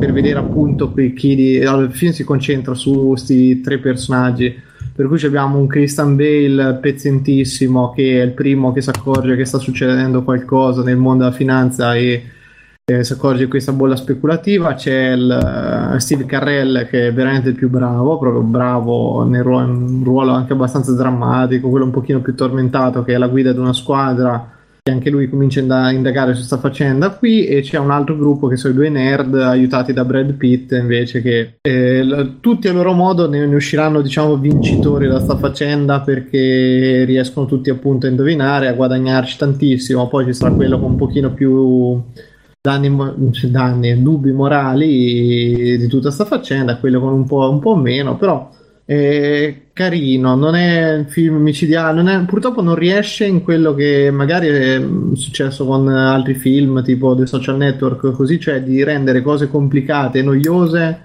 un po' meno complicate e noiose. Da me, con me ha fallito proprio, però guardabile assolutamente, non mi è dispiaciuto come film. E poi sto giocando a... Ah, ho finito Life is Strange. Vabbè che ne ha parlato Simone in maniera più che esauriente insieme a Tagliaferri, se non sbaglio, tempo fa.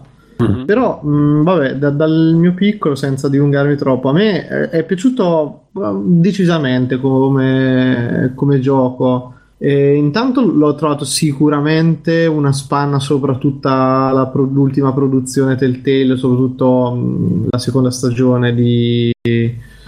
Uh, Walking Dead, e anche di l'ho, l'ho preferito anche a The Wolf Among Us. Sì, per... però sento ancora il naso, scusa Mirko. No, no, niente. E perché mm. intanto la storia mm. è, un pochino, è un pochino più originale, e vabbè, racconta in breve questa Max che torna alla sua città in cui è nata e cresciuta per frequentare questo corso di fotografia. E non ho trovato, allora da lì in poi prende via una vicenda tramite salti nel tempo, rewind, eccetera eccetera.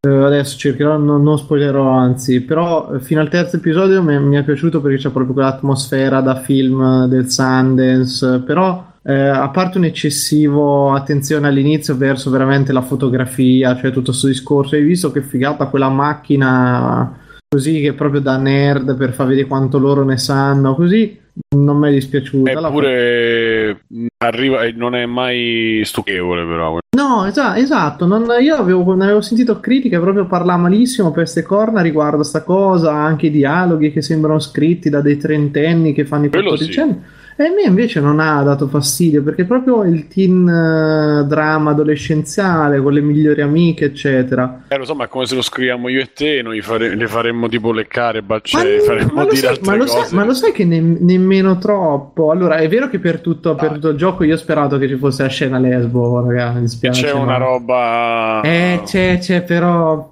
Non è, io mi aspettavo proprio lecca- leccate di ciuffe selvagge a un certo punto. Dico, dai, la, dai, Vabbè, lo facciamo, la facciamo, la svolta, invece... invece non, non, non c'è stata. Mm, però i primi questo non... è un momento di, di immaturità, perché calcano molto e quella è una cosa proprio partigiana, nel senso ne... allora eh, sai cos'è che mi ha dato fastidio? È che mh, eh, c- c'è la parte sessuale, l'hanno lasciata completamente fuori dalla cosa. Tutte le volte che c'è qualcosa di sesso, riferimento, cioè sempre no no ma io non ci ho fatto sesso, cioè si sentono proprio in dovere di chiarire sta cosa. Eh però ci sono altri momenti dove alludono molto. Eh però alludono, ma poi dicono, e... dicono sempre no guarda non, non ci pensate che ci sia del sesso in tutta la faccenda, cioè finì quello un po'. Una roba così adolescenziale, se tu gli togli una parte comunque fondamentale come il sesso, cazzo, cioè riduci veramente tutto a la festa in maschera, l- il drammone per il futuro, un po' boh, non lo so, lo trovo sempre comunque più debole, perché poi alla fine dai a quattordici anni, questi poi hanno addirittura diciotto anni e sembrano molto più piccoli, cioè è l'effetto contrario dei manga, no? In cui sono piccolissimi e sembrano tutti... più grandi. Qui dice hanno diciotto anni ma si comportano, cioè sono quei drammini che vivi boh, forse a tredici, dodici, tredici anni, non di sicuro a diciotto, però vabbè. E comunque il gioco c'ha purtroppo una svolta assolutamente, per me, bella ma pesante, cioè pesante a livello narrativo nel terzo episodio, che è quello credo più di tutti, perché cambia radicalmente, ma soprattutto introduce una meccanica che fino a quel punto non c'è mai stata, la posso dire tranquillamente, che Cioè, fino a quel punto lì uno riavvolge il tempo quando vuole, cioè tu in una situazione parli, torni indietro nel tempo, eccetera. Nel terzo episodio invece comincia a dire ah però sì, io guardo forte forte una foto, torno indietro nel tempo, e da lì la storia pre- diventa un bordello pazzesco che diventa proprio ingestibile, perché uno eh, questa faccenda poi del legame tra le fotografie di per sé e il potere non è mai spiegato nel gioco, non non è mai forte sta cosa, fino a quando hanno bisogno di sta faccenda qui per allungarlo, e poi da lì diventa tutto un what if uh, proprio pazzesco che ma non, infatti, non... infatti ma... eh, f- f- mi sa che te lo sei alzato troppo il trash, oh, okay. Perché si sente si sente scatti, sì. Vogliono farmi bestemmiare tanto tranquillo. Se lo fai oh. ti, ti trancerebbe comunque le parole. Adesso? Adesso ti sì. senti? Eh, allora dicevo, scusa se, ti, se vuoi finire, finisci poi dopo. No, no, no, dimmi, no, no, stavo aspettando di. Non ho capito quello che hai detto. Sì. Aspettavo di essere interrotto. No, ehm, andando avanti nel tempo, io l'ho metabolizzato. Ho visto anche la seconda ondata di questa gente che l'ha scoperto oggi. Non solo perché l'hanno tradotto, ma vabbè, anche perché l'hanno tradotto. Insomma, tanta gente che l'ha scoperto oggi, o comunque negli ultimi tempi, eccetera, eccetera. Non ti permettono. Io, no, no, no, ho tolto sta cosa, appunto, che magari è una presa di posizione mia pure ridicola. Per il resto mh, sembrano delle robe molto arbitrarie, molto decise da loro, che alla fine eh, più passa il tempo e più penso che siano un errore eh, lo di, sai che, di design. Lo sai che, lo sai che anch'io ho pensato a sta cosa, anche a seguito di, ringrazio il nostro amico The Teacher che mi ha consigliato di guardare il, il documentario poi, ed è evidente come la, la produzione episodica abbia proprio mh, pesato in maniera negativa su tutta la produzione, perché è proprio evidente come dalla coerenza dei primi due e un po' una mezza idea verso il finale che cerca di riprendersi, lì in mezzo ci sia stato proprio un problema grossissimo, perché è un arresto completo di tutto quello che è stato fino ad delle atmosfere, della trama, delle cose, a favore di, di un soggetto anche che va a trattare poi un, un discorso anche abbastanza complicato come una malattia già vista e stravista, e eh, parliamone chiaro, in tutto. Però in una certa maniera a me, guarda, sarà che um, aver passato sei mesi dentro, vabbè, c'è una persona che è nella situazione su sedia a rotelle, respiratore, eccetera, e aver passato sei mesi della mia vita dentro comunque un, un'unità spinale in cui queste situazioni le vedevi quotidianamente, un pochino ti tocca e ti rendi conto che le persone comunque la, le hanno anche vissute, o comunque c'è stato qualcuno che le ha, è stato toccato da certa cosa, perché certo. È fatto con molta delicatezza. Stiamo parlando di un'esperienza di Mirko che lui ha rivisto, no, perché magari sì, non sì, si capisce. Ci ho eh. rivisto nel gioco, scusate. È una cosa che ha fatto, che cui si è trovato lui. Sì. Non e... sapevo, eh? No, io non la sapevo sta, sta cosa. Sì, vabbè, per varie vicissitudini ho girato un pochino per ospedali e robe. E, e quindi c'è questa situazione toccata veramente con delicatezze. Certi dialoghi sono gli stessi che ho sentito fa da persone appunto ricoverate in una, in una situazione analoga. Qui è molto bello, appunto, quindi dico, a me questo gioco mi ha lasciato un pochino interdetto, perché ci sono cose trattate molto bene però nel, nel contesto sbagliato. E poi tipo il finale, vabbè, non senza spoilerà, il finale bello è quello in realtà brutto, quello che uno non sceglierebbe mai lì per lì, e invece c'è un finale meraviglioso, un finale negativo che è meraviglioso, buon negativo tra virgolette. E no, io sento di consigliarlo comunque, perché è lento, eh, ragazzi, c'è un ritmo allucinante, a volte anche lì il... lì quella è la cosa che uccide, eh, sì. e, e che proprio grida epi- gioco episodico no da tutti no. i pori, perché sì, sì, proprio... sì, ma anche, anche perché fa... Scusa Simon, l'ultima cosa, l'ultimo episodio doveva durare mezz'ora, cioè era evidente che sì. eh, la, la scrittura, il tempo necessario per, fa, per arrivare a quel finale era mezz'ora, invece stai due ore e mezza con una scena tipo Alan Wake con le torce, uno stealth game, a un certo punto diventa che è una merda, ma una merda tremenda. Pure lì, se l'avessero fatto, cioè poteva funzionare, perché comunque c'è poi una, una cosa evocativa, insomma, sì, c'ha il quick suo... time. Però doveva durare, no, a parte quick time poteva funzionare, se no cinque minuti. Sì, sì, invece era infinito, mamma mia, che cosa... allucinante. Cioè, mi pare che quella parte c'è anche, tra l'altro, tra... non so se l'abbiamo salvate, quindi no, o, o sì, insomma, quando l'ho giocata io quella parte l'abbiamo ripresa abbastanza, sono abbastanza sicuro. E però sì, veramente è mortale quella roba, è proprio mortale. Sì, ma anche mh, que- quei salti continui che fai avanti e indietro nel tempo senza... Sì, per quello ti dico che a me a un certo punto mi, ricor- mi, mi è venuto più in mente del fatto che hanno sbagliato e hanno recuperato questa cosa, perché comunque che tu cambi...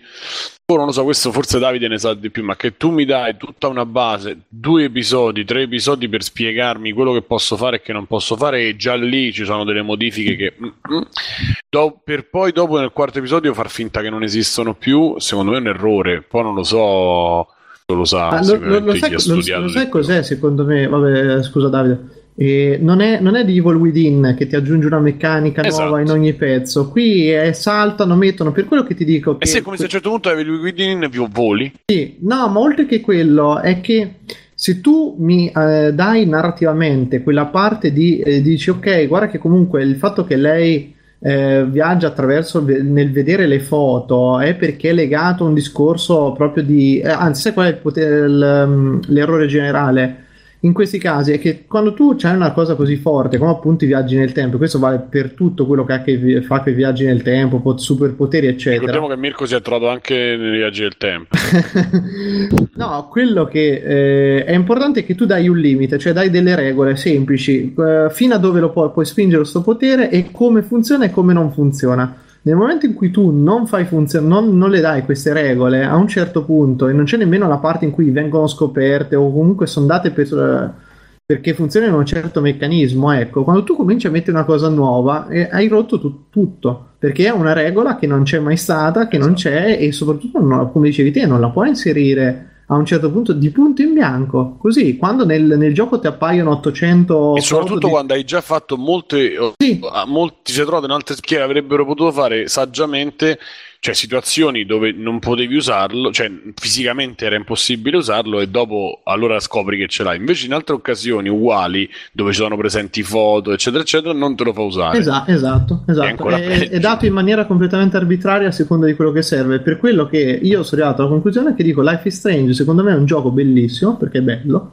veramente bello, però non avrebbe avuto bisogno di tutta quella parte, perché ha una bella storia, c'è delle belle interazioni, bei personaggi, c'è un'atmosfera che è eccezionale. Secondo me era veramente tanto che non eh, giocavo qualcosa che ci avesse quella bella atmosfera dall'inizio alla fine. Mi viene in mente veramente Deadly Premonition, che è quei giochi sottovalutatissimi, però qui c'è proprio l'atmosfera della cittadina assonnata, di, di quella un po' sempre un po' così sospese, sto limbo temporale che non si capisce bene che anni sono, cioè ti viene, dicono che è il duemilatredici ma non è il duemilatredici, e con quei rapporti lì io, oh, vabbè, a me ha proprio l'effetto nostalgia, con me è riuscito tanto tanto tanto e probabilmente boh è per chi ancora non ha superato una fase adolescenziale in cui dice però dai fammela dare una leccata di ciufa ogni tanto, fammela eh, vedere anche qui. Ma quello, quello mantiene, io continuo a dire che mantiene un problema intrinseco del fatto che il media è veramente ai minimi termini ancora, perché non capisco che non ce lo puoi mettere, visto che ci, ci alludi, loro si, quasi si baciano, anzi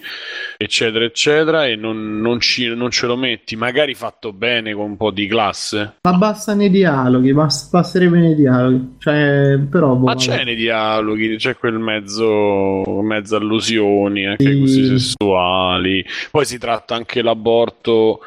Io non ho trovato così, cioè, mi parlavo con altri ascoltatori, dei teacher, eccetera, ne parlavano con, con dicono che è trattato in maniera innova, cioè innovativa, insomma, in maniera particolare, comunque mai banale, ma questo perché si vede che c'è gente che c'è un po' c'è passata all'interno del team di sviluppo, e anche se io non ho trovato una cosa così rivoluzionaria, però diciamo che già, se, già che se ne parla, e se ne parla come non come lo fanno di solito gli americani, eh, già è tanto. Questo no, sì. No, ecco che non, non, non cadi mai nello stereotipo che ti aspetti. Volgare, sì sì. sì, sì, sì, quello anche a me un pochino. A... Sai, Mirko, poi. C'è Lorenzo che dice: Mirko ha avuto a che fare con i viaggi del tempo, spiegacelo con le regole del blackjack. Eh, ragazzi, purtroppo non avendo fatto l'asilo in America, come ho detto, le, le regole del blackjack, però. Secondo me tutto è possibile spiegarlo con le regole del blackjack. Ma alla fine è sette e mezzo già il blackjack. Eh, ma io insomma manco giocare a sette e mezzo, Bruno.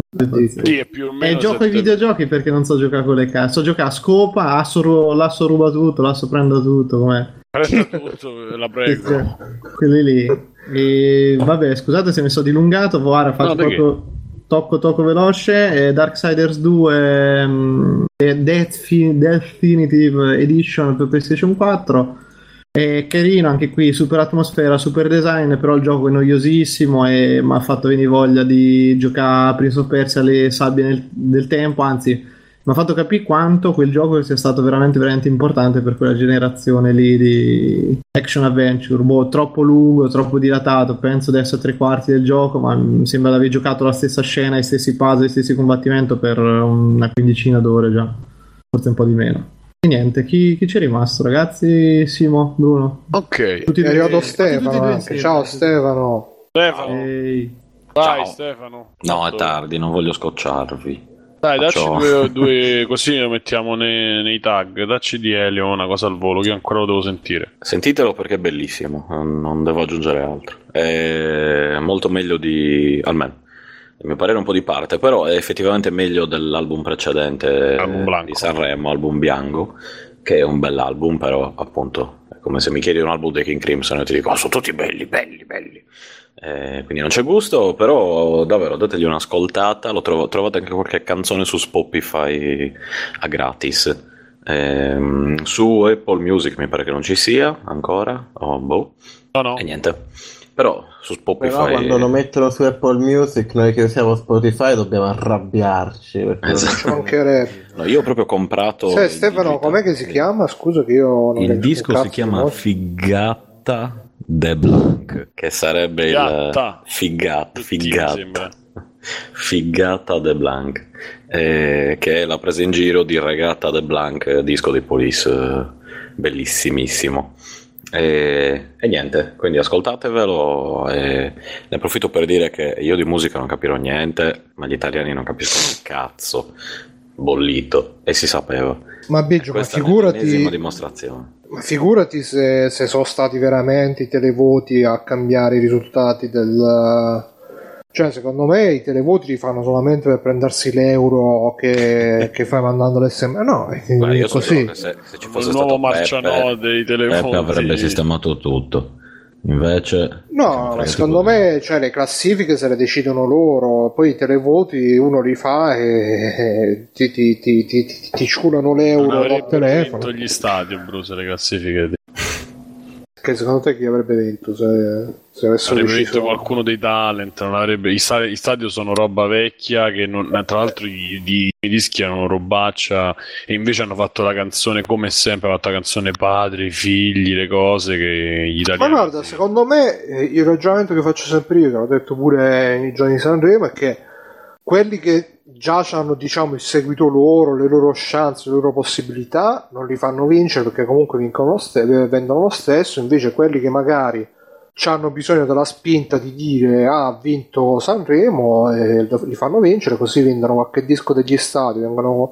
Elio vin- vende a prescindere, a Coso là, e quelli dei talent verranno a prescindere, Coso di Rock Hunt venderà a prescindere, gli stadi invece che non avrebbero venduto niente, invece li fai vincere il festival.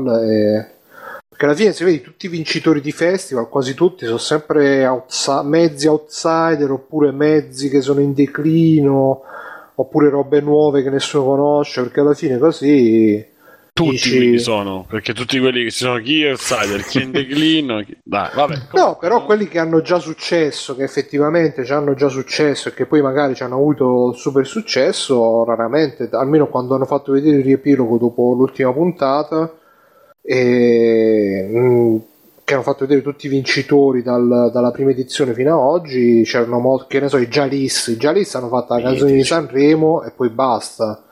Oppure anche Ron, eh? Anche Ron nel novantasei quando avevano... Ma quello è diverso, lì è chiaramente... No, no, no, no, il tribunale lo disse che avevano vinto Elio. Per, e... per me Ron era molto superiore, quindi infatti... No, no, no, no, lì è conclamato che, l'hanno, che fecero il, il giochino, insomma, di, di farli arrivare secondi, perché Elio primo...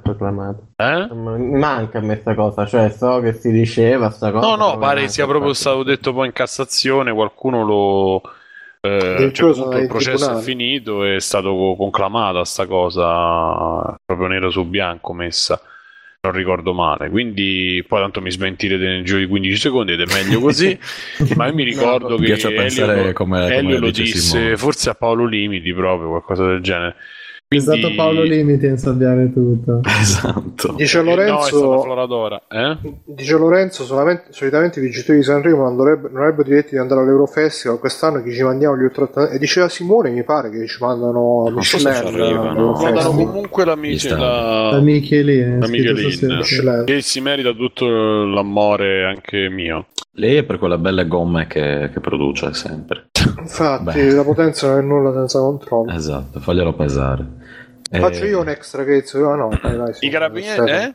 No, no, no, dicevo... stavo leggendo eh, i carabinieri dice... del nucleo operativo di Milano fece, questo clip, rifacendo i conteggi, vennero a conoscenza di diverse schede sospette. A quanto pare la canzone avrebbe realmente vinto il festival, ma i risultati finali sarebbero stati modificati da Pippo Baudo in persona, che non volle ufficializzare i voti.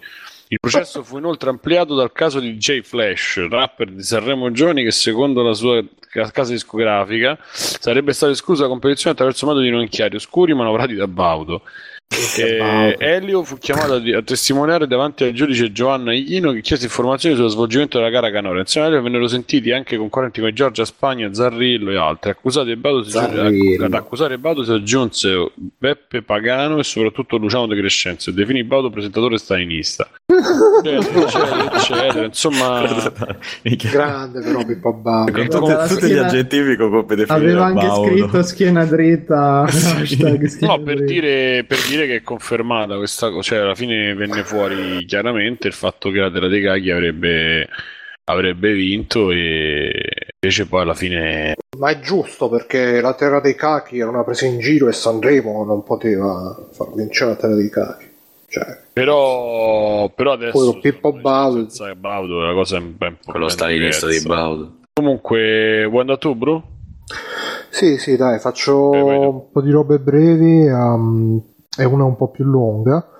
Le robe brevi sono: è uscito su Steam quell'avventura grafica che vi consigliai tempo fa, che si chiama Rusty Lake Hotel, è un punto e clic tipo Escape the Room, costa un euro, c'è una colonna sonora secondo me fighissima, che la trovate anche su Bandcamp, e poi ve la linko nelle note dell'episodio.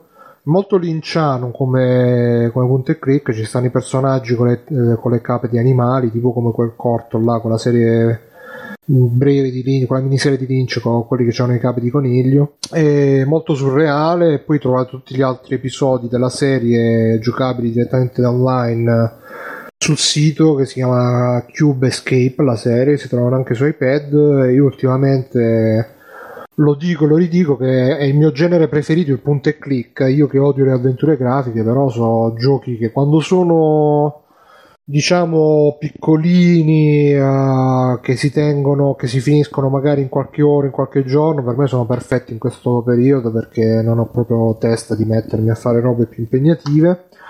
Poi vi consiglio uh, un anime che, a cui ho lavorato um, per, per Crunchyroll, che si chiama Tabimachi Late Show. Già, che la rivoluzione qua inizia, eh, Bruno. Eh, Gamer Game. Il nostro premier, anzi ex premier, purtroppo ha detto che non esiste il conflitto di interessi, quindi io lo prendo per certo. No, ma ve lo consiglio, solo interessi. Ve lo consiglio perché è molto molto carino, sono quattro episodi. Tra l'altro l'avevo consigliato a Davide, che invece, come vedete, che si vede, io gli consiglio le, le robe dolci e carine, lui si vede It, De Niro, la mafia, eccetera eccetera. E sono quattro episodi di cinque minuti l'uno, dei brevi, dei corti, eh, incentrati sul tema viaggi a D, e sono slegati l'uno dall'altro, quindi si possono vedere anche come cazzo vedete voi. Il primo è passabile, diciamo che non, non colpisce. Il secondo è quello che a me è piaciuto di più. Il terzo è quello che fa piangere tutti, perché il protagonista è una bambina, eccetera eccetera. E il quarto è un bel finale che chiude tutta la serie, diciamo, in maniera decente. Carina come serie, si chiama Tabimachi Late Show, trovate su Crunchyroll gratis. Non ve l'ho consigliata prima perché su Crunchyroll le serie, quando escono in contemporanea, per una settimana sono solo per gli utenti premium, poi la settimana dopo eh, sono visibili per tutti. E tra l'altro c'è anche un, un'altra serie, non una serie ma un episodio di una serie che volevo consigliare, però ve la consiglio la settimana prossima quando sarà gratis. E a parte questo, uh, vi segnalo uh, il podcast sempre degli avventurieri, che l'autore mi ha detto, se per favore faccio pubblicità, andate a cercare il podcast degli avventurieri. E poi ultimamente, l'altro giorno, mi sono visto The Hateful Eight, mi sono visto e a me è piaciuto, mentre tutti quanti dicono sempre eh, è lungo, che palle, a me è piaciuto. Forse, forse cercavi otto sotto un tetto. Scusa, aspetta, eh. Bruno, in quanti round l'hai visto? Ah, in due round. Eh, perché non si è addormentato.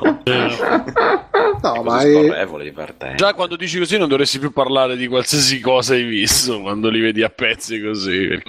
È come se io esco dal cinema. Ma hai visto la versione con dodici minuti prima della pausa e il coso e il cazzo in culo di Morricone e Subsonica?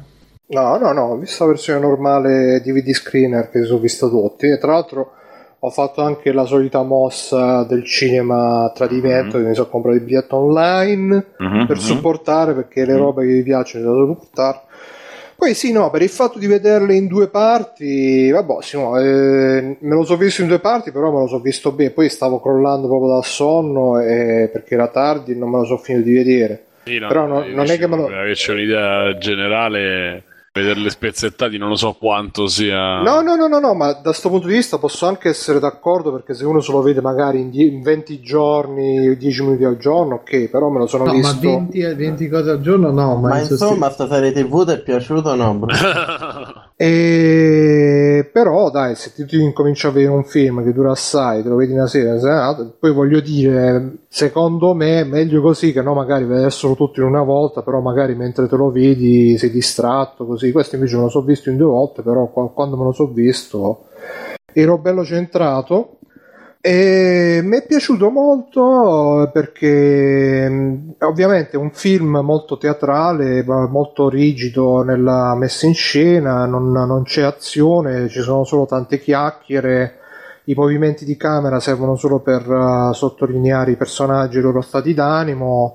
Però a me onestamente Tarantino, come piace i dialoghi, mi, eh, come, piace, come scrive i dialoghi mi piace, quindi mi è piaciuto vedere questo film. L'ho trovato, anche se alla fine la trama è semplice, però io sono uno che la trama, la trama intesa come intreccio, ci dà una, un peso molto basso, perché io tutti quelli, a partire da Lancia e Nove che saluto, che ogni roba, oh eh, Simone mi sono giocato Double Dragon, eh ma la trama com'è?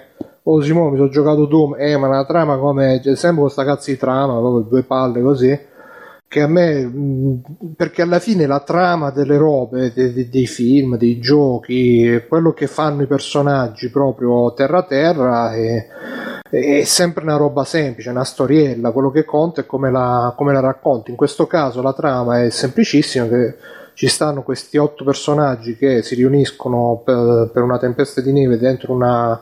un emporio, e diciamo che non tutto è come sembra, qualcuno nasconde qualcosa e alla fine uh, i conti noi verranno al pettine. Ma non è neanche quello, è bello, per me è stato bello il fatto di stare lì con questi che parlano, si raccontano, interagiscono uno con l'altro, e sono tutti personaggi che il più pulito c'ha la rogna, e quindi non ce n'è nessuno che proprio è l'eroe che, con cui ti identifichi, perché tutti sono comunque, hanno dei lati hanno dei lati diciamo deprecabili, o magari sono deprecabili a prima vista però poi li riscopri sotto dei lati positivi, e questo mi è piaciuto molto. Poi l'ho visto in lingua originale, non so se voi l'avete visto pure in lingua originale, sì, mi, sì. Piaciuto, mi sono piaciuti un casino gli accenti dei personaggi proprio che parlano tipo... No, ti è piaciuto che davano del negro a Samuel Jackson ogni mezzo secondo, ah, e che picchiavano, sì, anche la tizia in continuazione, la tizia pure. Io comunque mi sa che me lo sono visto con una disposizione positiva, perché mi sono me ero incominciato a sentire la recensione di Ricciotto, che è quel podcast che abbiamo citato anche altre volte di cinema, molto fatto eh, molto no, bene. Ma loro ne fanno un'analisi secondo me e... e... Per quasi perfetta da un certo punto, per, però mh, sono tutti i motivi che elencano, sono quelli che per, che per cui a me non è piaciuto. Ma non lo so, a me mi hanno disposto bene, poi non me lo so sentito tutto perché non mi volevo fare spoiler, perché a un certo punto neanche ne fanno assai, eh, però mh, a un certo punto incominciano a fare qualche spoilerino chiuso. Però quello che ho sentito mi ha messo bene, in effetti è, è una roba, sì, che stanno là, parlano, Eh, Dai, discutono. C'è, c'è il Channing Tatum ex machina a un certo punto che... sì sì anche quello, quello è da denuncia, eh, quello è veramente da denuncia. Mi spoilerate per piacere, che ci ho no, no. Di... vabbè c'è, c'è scritto all'inizio che c'è Channing Tatum, c'è Channing Tatum eh. che fa una, una parte in cui che, da, da vabbè risulta. Comunque diciamo che uh, alla fine c'è questa cosa che uh, stai là e, e, e ti tiene, diciamo, almeno a me personalmente, poi per carità dipende da da chi, uh, dai gusti personali, no? di, di ciascuno. A me, io sono stato là azzeccato, perché alla fine, sia perché mi piacevano i dialoghi, sia perché volevo vedere dove andava a parare tutta sta cosa, perché si sente sempre sta tensione nell'aria che da un momento all'altro può scoppiare in macello. Però appunto non è che stavo là a dire oh e quando scoppia e quando scoppia mi, mi, mi sfrantumavo le palle, stavo là un po' come, non so se l'avete mai visto The Kingdom, quel film di Lars von Trier che dura, durerà quattro sì, sì. ore, però stai sempre là con la tensione, è, è diverso come film, è diverso Bruno. È, è molto diverso, però pure là non succede un cazzo, però stai sempre là con la tensione. Beh, però lì è un mezzo horror quasi, cioè...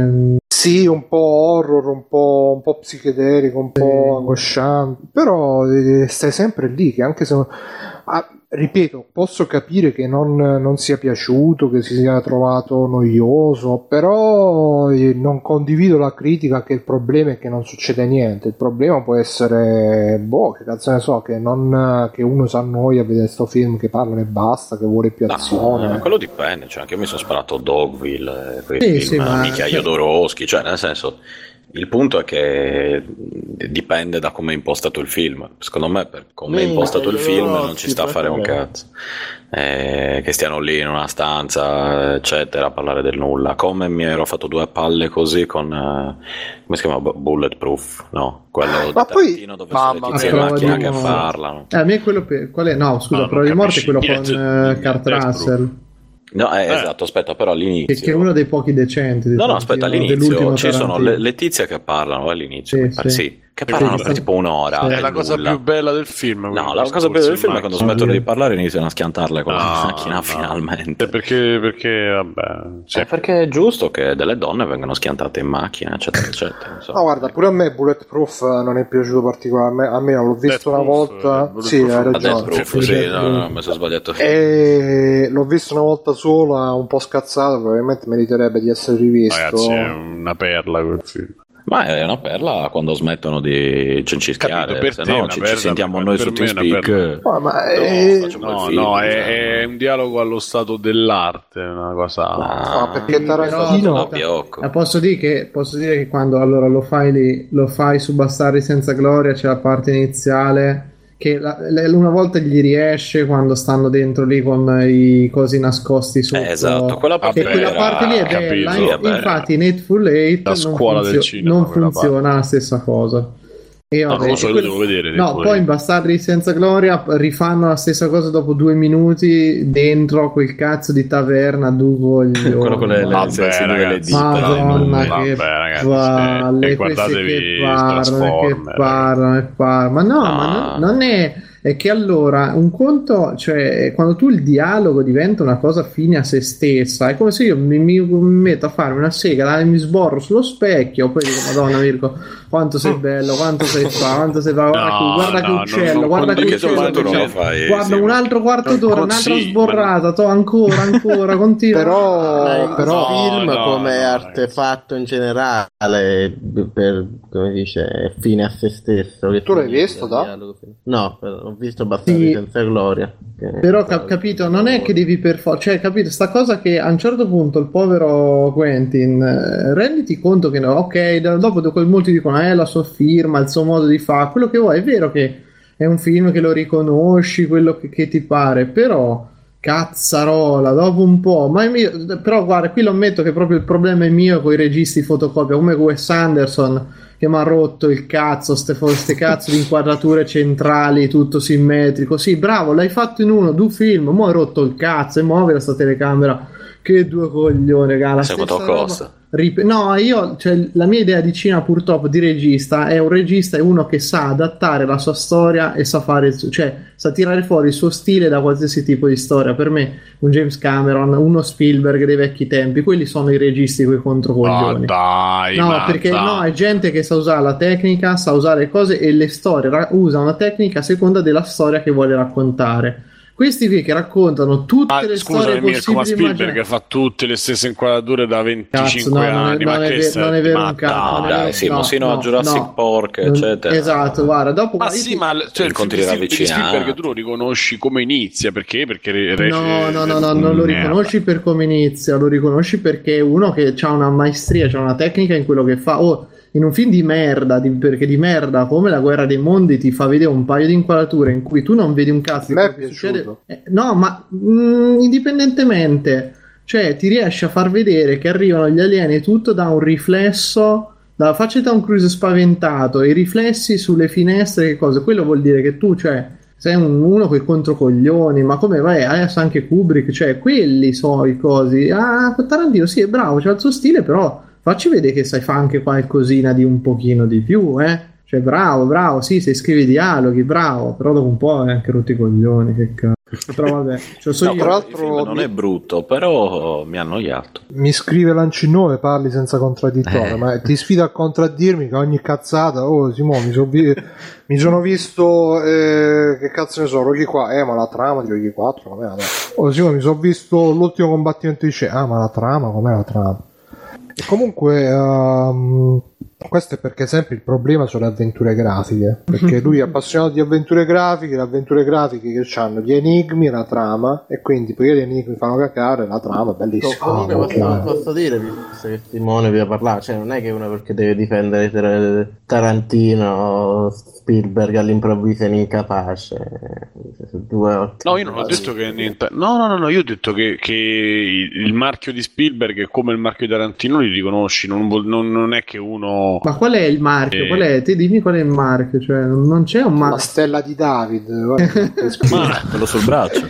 Ma no, ma c'è, c'ha de- delle quadrature di, di ampio respiro, c'ha, ma... de- c'ha il, il, il sapore, beh, di Colossal. C'è una differenza in, quadrat- in realtà. Io quello che, quello che credo che vuole dire Mirko è che comunque c'è una differenza tematica, non credo sia un problema di marchio.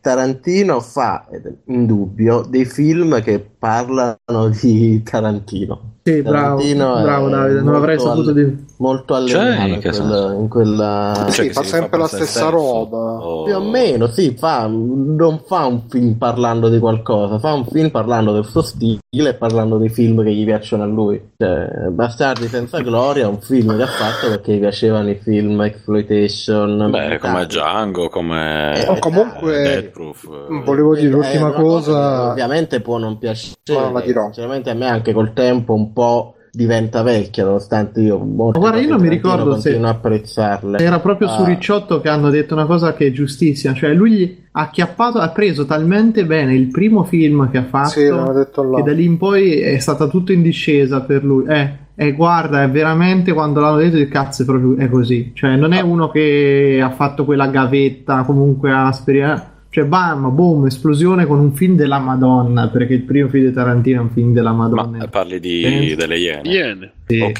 sì, allora, sì, ho visto sì. su, nell'internet che c'è un film...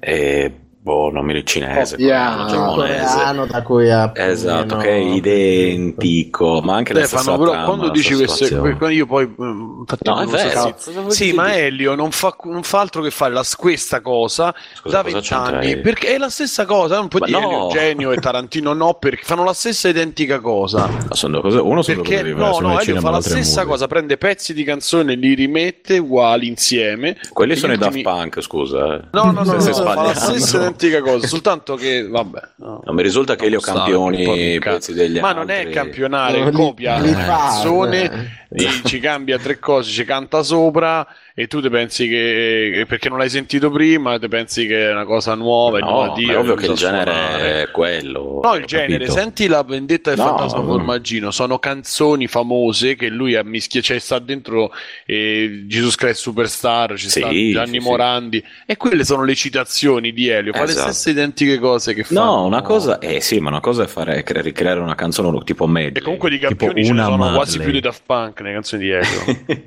No, eh, grazie a Dio fa anche pezzi. Vabbè, e... che genere... Comunque, parlando, togliendo la questione della musica, ritornando. Sì, alla... ma io volevo dire l'ultima cosa, scusate se posso. Capito, ma stiamo no, finendo un discorso, però eh, fin... sì, no, dico, facciamo non finire, è una coppia eh, carbone, esatto. Cioè quello il no, film... sto finendo io il discorso. Da cui eh, esatto, Tarantino è una coppia sì. carbone, cioè proprio uno a uno. Non è una, una, un campione, non è una citazione, è una coppia carbone.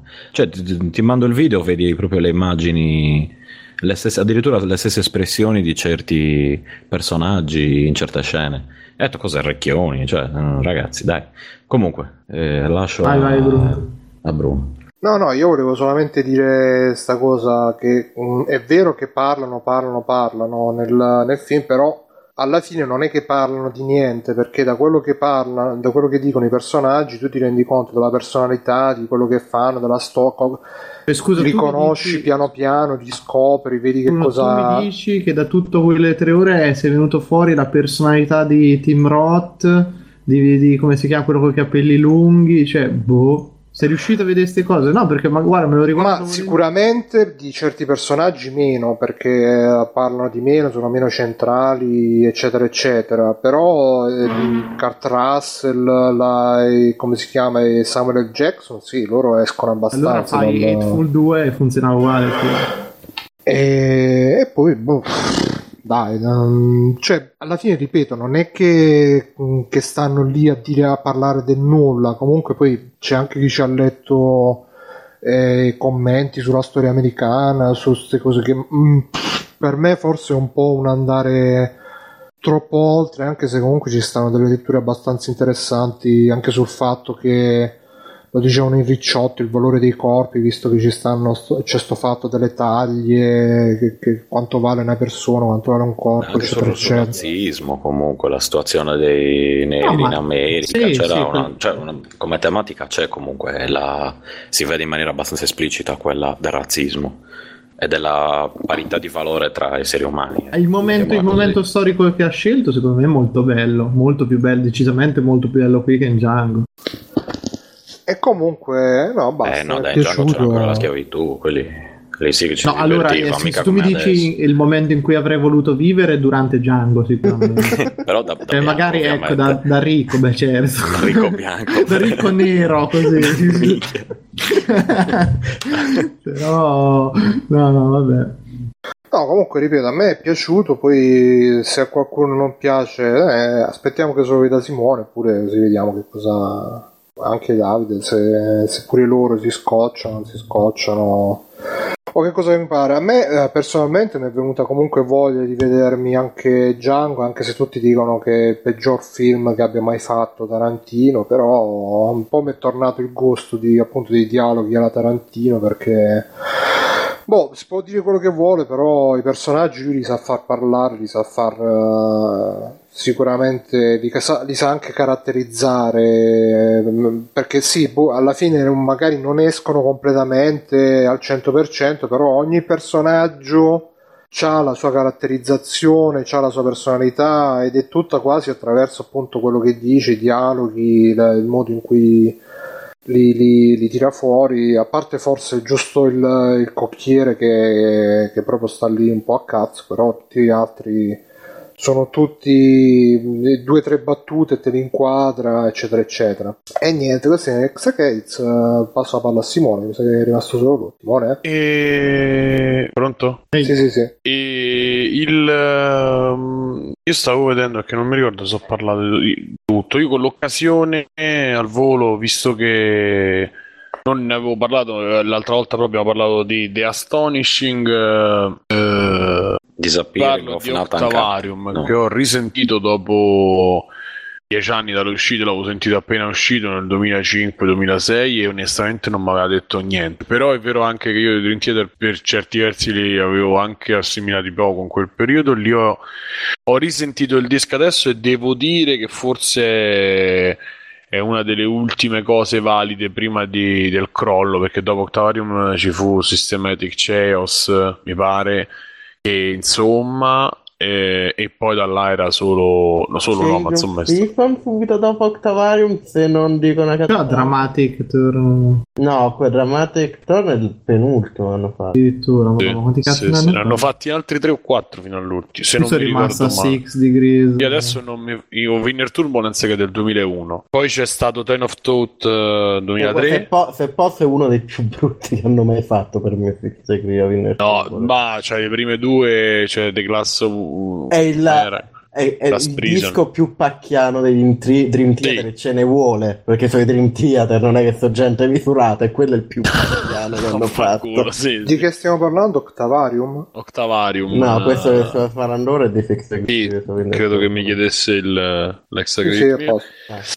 eh, vi parlo no, vi dico che invece è da rivalutare, forse uno dei effettivamente uno dei migliori album, forse sta nei primi dieci, potremmo metterlo tra i primi, nei primi dieci album, perché avevano ripreso, hanno ripreso un po' la via dopo Train of Thought, che comunque fu uno speriment- una sperimentazione di nu metal uh, che a me piace da morire, a parte qualche cosa perché il, la briga, perché il rap non si può sentire, però il resto è un disco della Madonna secondo me, Train of Thought.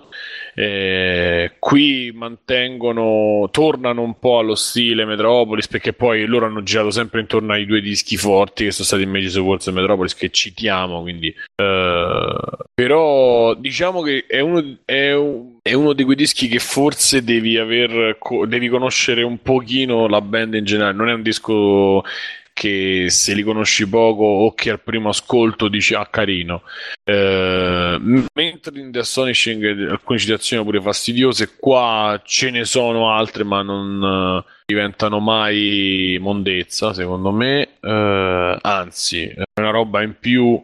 Adesso ho sentito parecchio, cioè me, me sarei dovuto segnare qualcosa, ho sentito, l'ho risentito parecchie settimane fa, comunque lo consiglio perché perché c'ha dei momenti molto molto buoni. Mi sembra c'è pure Panic Attack in questo, Sì, sì, Panic Attack. Cioè, comunque, se posso dire una parola, io non so così positivo come te su questo disco, però sono d'accordo che è un disco che è stato massacrato ai tempi. Inutilmente, per... esatto. Inutilmente. È un buon disco, è diverso. Io sinceramente vedo meno un ritorno alle origini, ma forse perché non avevo ascoltato la roba che era venuta prima.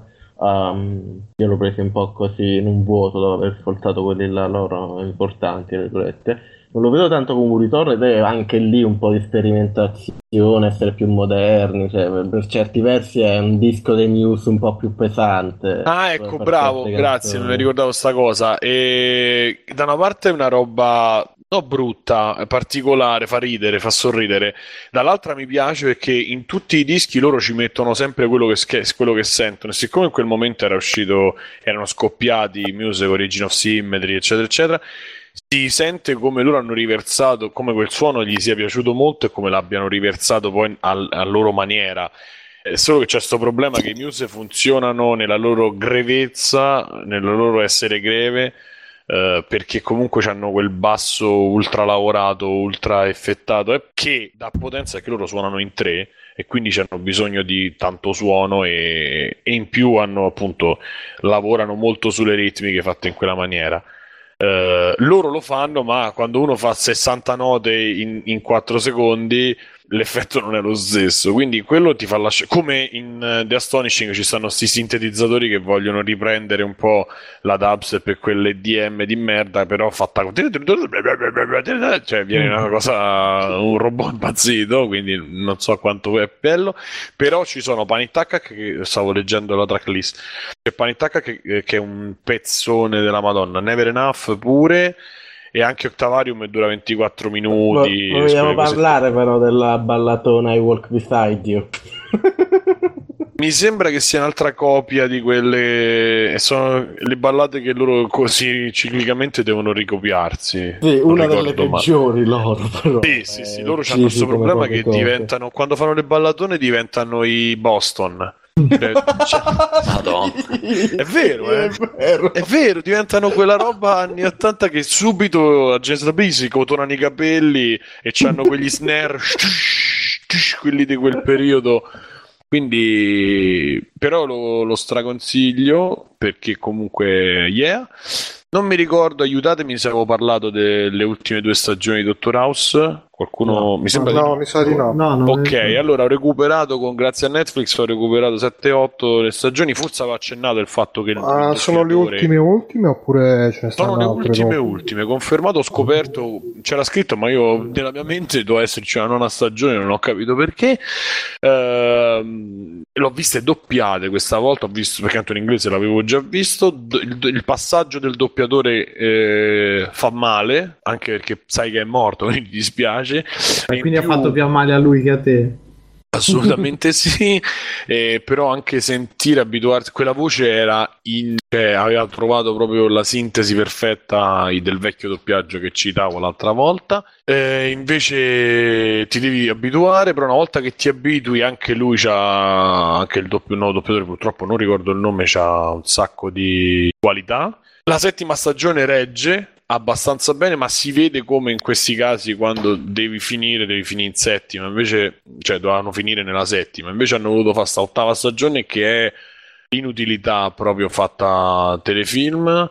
Uh, e si vede perché quando cominci a leggere che il produttore è l'attore che fa il protagonista, capisci che c'è qualcosa che non va, solo che piano piano abbandonano la nave, quindi se magari non mi ricordo se pure la settima l'ha prodotta lui, eh, però nel caso fosse così è questa agonia che viene protratta, e quando comincia, penso che succede così, l'attore comincia a produrle e a produrre, e quando lo vengono a sapere poi i, i coprotagonisti o i vari macchinisti, piano piano quelli se ne vanno, e quindi tu vedi proprio eh sì, pure, pure quello che porta i cestini probabilmente quando si rende conto che Eh, che, la, che la cosa che viene prodotta dal, dal protagonista comincia a telare e andarsene. La ma gente. L'ottava stagione è tipo quella dove cambiano tutti i personaggi, no? Che all'improvviso ci sono i giovani. No, è prima quella. No, quella è la quarta. Che sì, ci sta sì, tre. Che c'è no, nell'ottava team. Ricambia tutto perché praticamente lui viene alla fi- oh eh, ragazzi, sì, tanto lo spoiler, sì, dai, dai, sì, lui alla dai. settima viene, ciao amici, eh, praticamente qui inizia una parte dove viene spoilerato tutto il finale di House, eh, quindi se non l'avete visto, se non volete spoilerare, saltate più o meno a due ore e quarantacinque, ciao, ci vediamo dopo, tante belle cose, baci, ciao. L'ultima puntata della settima stagione viene stuprato entra dalla Cadde. Entra dentro casa della Gaddi con la macchina, ma proprio dentro ah, casa vero. Lo arrestano. Ma è quella scena in cui loro sono dentro che cenano, sì, tipo. Sì, sì, che lui deve ridargli la spazzola e praticamente sì. prende, gli lascia cosa e fa questa roba dove lui poi se ne va, dice hai ragione, mi trovo, mi sento proprio meglio, e se ne va con, con la sua zoppia, e gli lascia perché doveva lasciare una... Uh, scopettone, non so cazzo era, una, una, una, una pazzola. E che succede? Dall'ottava lui inizia, sono passati X mesi perché l'hanno arrestato e tutto quanto, e praticamente ritorna all'ospedale, viene richiamato dove eh, all'ospedale stagione, e c'è, c'è scusa faceva... c'è il processo scusa non, il non processo... c'era tipo una stagione dove lui faceva il dottore nella prigione, quella prima. Ah, okay. Però penso sia prima. Qui lui praticamente conosce la, la più figa del bigonzo, che è, la, la, la, che è quella di Cloverfield, che è una figa, non mi ricordo il nome purtroppo, che è una figa di dimensioni apoplettiche, e... perché tredici se n'è andata, che è Olivia Wilde, e quindi lui praticamente da lì eh, viene richiamato con libertà sulla parola per lavorare a, all'ospedale, per, e da Foreman, che è il negro del suo team, che diventa, prende il posto della Caddi, che diventa bianco, e, donna. diventa bianco e però lui gli tolgono l'ufficio, gli tolgono tutto, quindi lui all'inizio deve ricrearsi il team, alla fine riesce a richiamare il team, però nel frattempo uno viene, quello del team, uno Chase viene accoltellato, quell'altro gli, gli rubano la macchina, quello succede qualsiasi cosa, fino a che il culmine, il suo migliore amico eh, Wilson c'ha eh, il cancro, quindi, che è oncologo poi lui, quindi sta cosa, quindi straziante fino alla fine, insomma alla fine lui, non so se vi interessa sapere, come se finisce, ve lo dico, dai, che da questo, sì, questo sì, finale dove praticamente lui si vuole ammazzare tipo con un'overdose, invece alla fine non si ammazza, in scena la sua morte perché praticamente eh, qualche puntata prima, siccome era, era arrabbiato perché il suo amico aveva il cancro, lui butta dei, della carta nei cessi, sta carta gonfia, se attura il cesso, che, che sto cesso fa tutta, talmente tanta acqua che si buca un piano intero e casca sopra la macchina delle T A C, insomma da risonanza magnetica, quindi si rompe tutto, e praticamente lui, siccome era in libertà vigilata, sarebbe dovuto tornare in prigione, quindi che si inventa, fa fin- in scena la sua morte. E, e quindi c'è questo momento dove lui eh, sta more- cioè si mette dentro sta casa eh, in fiamme e parla con tutti i morti, perché c'è sta quello che si è sparato in testa, c'è sta um, la moglie di Wilson, una delle donne di Wilson che muore, ci sta Cameron che però non è morta, però si vede lo stesso. Prima o poi morirà. Eh. Esatto, lui fa questi discorsi con tutti questi fino a che a un certo punto poi muore, e c'è il funerale, e durante il funerale squilla il telefono di Wilson che vi arriva un messaggio strano, gli dà un appuntamento, si rivedono e lui dice ma tu sei morto? No, ho inscenato la mia morte, adesso cosa vuoi fare? Perché Wilson è destinato a morire da qua ai prossimi cinque mesi perché la, eh, le chemioterapie non ha fatto effetto, e quindi finisce che loro partono con la moto tipo oh, Easy Rider sì. degli anziani a fare. Se mi, se mi dicevi che questa era la storia di Metal Gear Solid cinque, lì ti credevo benissimo. Eh, invece è la storia dell'ultimo di Dottor House, per cui eh, l'ultima, l'ultima stagione si vede che è imbarazzante, proprio una cosa che non va da nessuna parte, non, non se ne esce, proprio triste, brutto, per cui non lo so perché ve l'ho detto, perché l'ho letto qua che ce l'avevo scritto, avrei potuto parlarvi della cosa o di millenovecentosessantasette figo, figa da New York, e invece vi sto parlando di Dottor House e... va bene. Sì, ma più che e... altro sai cosa? Che Dottor House era bello quando c'erano le puntate singole, che, um, che c'era il caso della settimana, diciamo, e ogni... ogni settimana, tipo, poi quando hanno provato a mettere un po' di trama orizzontale con, con tutte queste storie hanno perso proprio il focus, perché il bello poi alla fine era lui che risolveva i casi. Ah sì, ah, sì. Ma poi anche il rapporto che c'aveva con Wilson, sto rapporto stranissimo, cioè, sì, avevano creato accanto tutti i complementi, perché funzionava tantissimo. Se tu guardi la sesta, che l'ho rivista per, perché non mi ricordavo dove era arrivato, la settima, cioè gli avevano creato la Caddy faceva una cosa, Wilson un'altra, Foreman una, i negri, cioè Chase tredici, cioè c'era un ecosistema di roba intorno nella quale era un nella quale lui si muoveva sì, bene. Il fatto è, che anche, un, è che anche un personaggio del genere lo misuri per... solo ed esclusivamente in base a quelli che è intorno, cioè, esatto, quindi lui, la, forza que... sua, la forza sua era che lui c'ha un, due sguardi, due, tre, quei due o tre sguardi che li ha rifatti mo al, al, Ken, al Kimmy, cazzo si chiama, Kimmel Jimmy Show, là, Jimmy Kimmel Show, ed è, rimane perché è, oh, è bravo, c'ha quella mimica. Comunque lui è zoppo perché... te lo dicono nella puntata, l'ultima della sesta stagione, che poi vabbè lo ripetono spesso nelle varie stagioni, praticamente doveva tagliare un muscolo perché c'era un embolo, una cosa del genere, invece mm. tagliare un muscolo, un trombo, una cosa, e invece taglia, di tagliare la gamba ha voluto farsi tagliare solo il muscolo, però ah, grazie attaccata, a cosa, no no si è attaccato il pisello e gli è rimasta la zoppia eh, gli è rimasta la zoppia perché non c'è un muscolo, in più un però dolore ora, cronico, il pisello al posto di una gamba esatto, esatto, però cioè, fa ste cose, a un certo punto poi si prende il il cibo, il, il medicinale sperimentale, perché quello che c'è l'allucinazione poi. No, no, quello che poi vengono i tumori sulle gambe, si, vuole, si opera da solo nella vasca da bagno, si apre la coscia e si comincia a, a togliere i tumori da solo, poi ah, chiama la Caddy. Sì, per favore, cioè, dai ragazzi, c'è gente che sta mangiando. No, non è vero. Sì, sì, no, a un certo c'è. punto cioè, vanno a queste cose che fanno sempre in America, che vanno sempre a sommare, a sommare. Tu dici no, per cortesia, no, no, sempre di più. A me... adesso si opera con una cosa arrugginita e poi. eh... A me è piaciuto quando si era messo a fare la scuola di cucina, che c'aveva le intuizioni mentre cucinava, tipo come le intuizioni quando risolvevi i casi. Sì. Lui dice, ah, se adesso metto il, il burro e si dirà lo sguardo a te. E si spalmava di burro. Sì, è una cosa del ora genere. Ora proviamo con la cioccolata. Però... grande House. Ciao ragazzi, qua finiscono gli spoiler di House, il resto lo potete sentire tranquillamente, sono considerazioni generali senza rivelazioni sulla trama. Quindi ci fa piacere che ci seguite, grazie, è sempre una bella cosa sapere che ci volete bene tutto quanto, alla prossima, ciao, baci, ciao.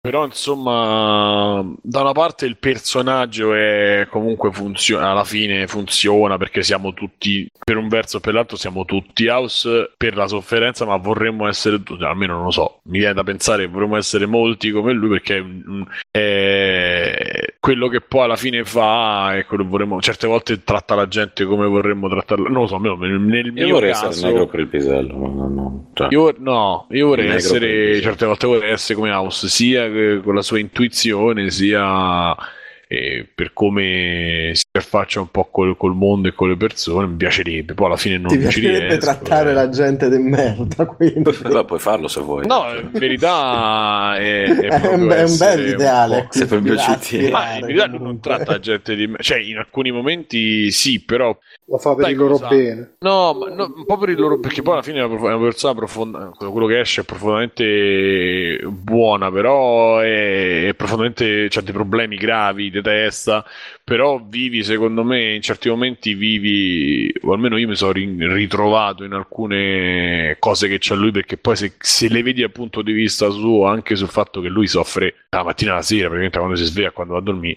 Uh, quindi in alcuni momenti magari ti ritrovi, boh, non lo so, è una cosa particolare che suscita odio e amore, e secondo me su quello è scritto molto bene, solo sempre che non, non riescono a mantenere, questo è sempre come il problema comics e manga, cioè, a un certo punto basta, chiudila, cioè, hai dato quello che dovevi dare e che potevi dare. Invece no, continuano perché sono macchine da soldi, le continuano ad libitum e, e, e le rovinano. Visto che si è fatta le quarantadue, io andrei in chiusura, se nessuno ha qualcosa da dire. Ma se eh? volete, Digio, non c'è niente. Io ce l'ho eh, sempre. Se ho detto non ce l'ho, non so. Parlo di Elio e basta. Ha detto. Scusa, no, no, no, no, non c'è problema. No. Vabbè, io Niente, Biggio, non voglio andrò in un altro forti, podcast. Dai una cosa al volo, stai. Eh, Peppe, adesso, adesso ci parlo io, poi vi faccio passare la parola. Eh. Cosa te annottate qua adesso? Allora, E velocissimamente è uscito l'ultimo numero da poco di un fumetto completamente malatissimo e fuori di testa, si chiama Nameless. L'uomo ragno. Esatto, e parla di... no, questo Nameless è un... È americano? Americano, sì. Eh, disegnato e scritto da non mi ricordo chi, però è per una casa editrice di quelle minori, forse forse sto dicendo una cagata dicendo Avatar, ma eh, non lo so, non me lo ricordo adesso. È Image Comics, sta Image Comics, ah, Image Comics. Beh, non, è proprio... non è proprio ok, mi ricordavo che era un po' più minore. Ah, ma è di Grant Morrison. Esatto. Grande. E quando l'ho letto ho fatto anche io. È un fumetto estremamente strano, molto molto molto violento, che è stato insomma paragonato a certe cose come atmosfera, certe cose. Quanti numeri tra... sono? È finito o è in corso ancora? No, è finito, sono sei episodi, cioè sei numeri. Autoconclusivo, quindi finisce così. Finisce così, sì, è un misto tra um, Dead Space incontra Lovecraft e, e, e tutti si fanno di funghi assieme ad Alan Moore più o meno, e, la trama la definirei così. Sono queste cose dei drogati, però Stefano. No, non so cosa dirti, è, cioè lo leggi e ti rendi conto che effettivamente è così, perché è estremamente caotico all'inizio, non si capisce bene, c'è solo eh, esoterismo mischiato a violenza, mischiato a cose spaziali, eccetera, eccetera. In breve, nella Terra sta arrivando questa enorme meteorite e la trama in sé è banale, quindi un po' ispirato anche a come si chiama, a Berserk, no?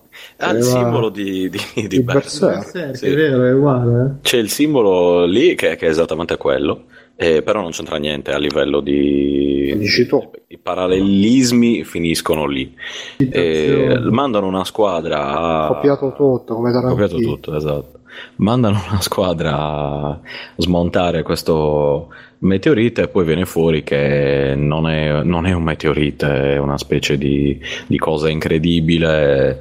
E all'interno di, questi, di questo gruppo di astronauti c'è anche una persona che insomma non, non è estremamente normale, non so bene come definirla, un, un esperto di esoterismo, boh.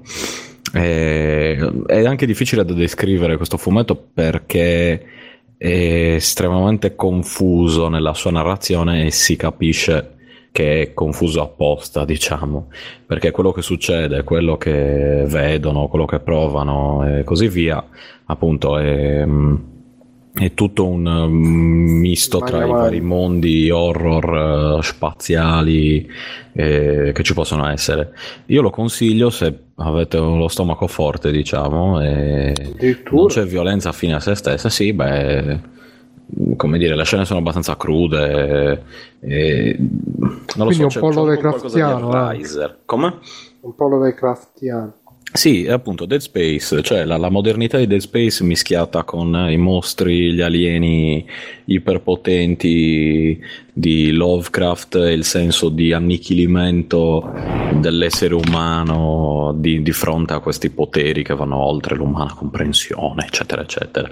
Però l'ho trovato, appunto, sono solo sei numeri, quindi si legge piuttosto in fretta e finisce lì. Quindi, tornando al discorso delle cose che dovrebbero essere concluse quando è, questo si conclude in fretta e non, non la tira troppo per le lunghe. E dovete essere un po' amanti appunto del genere horror, splatter, esoterico, eccetera, eccetera. Però se vi piacciono queste cose è un fumetto molto particolare che avevo scoperto per caso nel gruppo di Facebook di, ehm, di, di Lovecraft, appunto, veniva consigliato lì, ho detto bah, diamoci un'occhiata, ed effettivamente merita. E, e niente, a colori, brossurato, sai quelle scritte che c'erano nei, nei fumetti, brossurato a colori, copertina rigida, eccetera, eccetera. Nameless. È in italiano? Eh, no. Ah, ecco, dimenticavo, è tutto in lingua inglese e non so se poi è stato portato in italiano, e l'ho letto in lingua inglese, quindi preparatevi alla lingua inglese nel caso. E l'ho passato anche a Matteo Lolli che lo stava leggendo, poi non mi ricordo di eh, non lo so, però se vi può interessare cercatelo, lo trovate nei vostri in, in, nei vostri Google, nei vostri Google, esatto, le vostre edicole più vicine a casa. eh, in America, se abitate in America sono molto vicini. L'edicola americana più vicina a casa che tutti hanno. Bene, basta. Se vivi Bene. in America ce l'hai.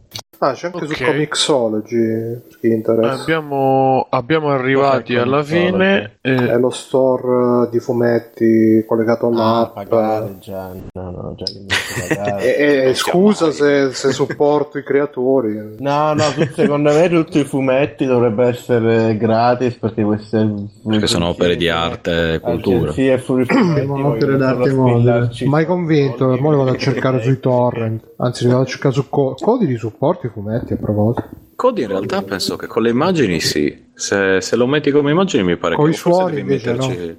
no no no, no leggi anche la musica. Ah, pensavo i suoni dei fumetti. I suoni dei fumetti li puoi fare tu però se vuoi, Bruno.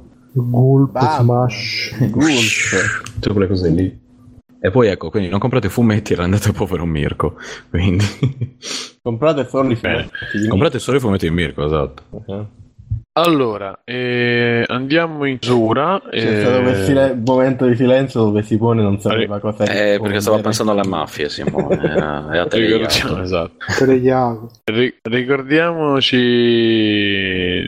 di santificare le feste e ricordatevi che Free Playing non è gratis, eh, non completamente. Eh, qualora lo vogliate, andate su freeplaying punto it, c'è il link ad Amazon e comprate qualcosa tramite Amazon e a voi non vi cambia niente a livello di soldi, a noi ci arriva qualcosa da percentuale, eh, se noi ci donate qualche soldo. Tra l'altro dobbiamo, dobbiamo ringraziare qualcuno, mi sembra una persona, sì, l'altra sì. volta non abbiamo ringraziato, mi pare. Entraremo arriva davanti, cavano, quindi eh. potete versare dei soldi lì. Uno è Alessio, eh, solo lui, Alessio sì. dobbiamo ringraziare, eh, che oggi non c'è perché anche lui è, va ad accoppiarsi.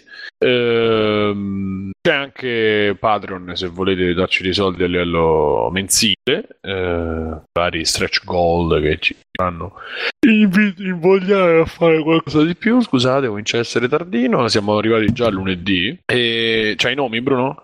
Sì, sì, no, è solo Alessio. Ah, ok, che grazie è... Alessio. E grazie Alessio. Freeplane punto it trovate tutte le cosette, le varie, se siamo live, se non siamo live, se sul canale di Speak c'è qualcuno, tutti i collegamenti a Facebook e ai vari altri social, perché noi comunque siamo attivi dopo la puntata, siamo attivi poi insomma o su T-Speak, siamo, per esempio abbiamo visto Sanremo quasi tutte le sere, l'abbiamo commentato, spiluccato su T-Speak mentre parlavamo. Ah, ecco, scusate, eh, aggiungo qui in, in coda, eh, per gli extra credit vi consiglio, eh, l'altra volta non l'ho fatto, dovete ascoltare, dovete, vi consiglio di ascoltare le ultime due puntate di videoludica punto it, una è lo speciale, eh, mo saranno tre perché però non ho sentita la terza perché uscirà domani, e una è lo speciale sul, sulla traduzione di, aiutatemi, Baldur's Gate Nancy e Division, ah, okay. E c'è un'intervista che ha fatto Carlo Buriana che abbracciamo e baciamo sulla fronte, e, e tutto l'altro, tutto il resto dello staff del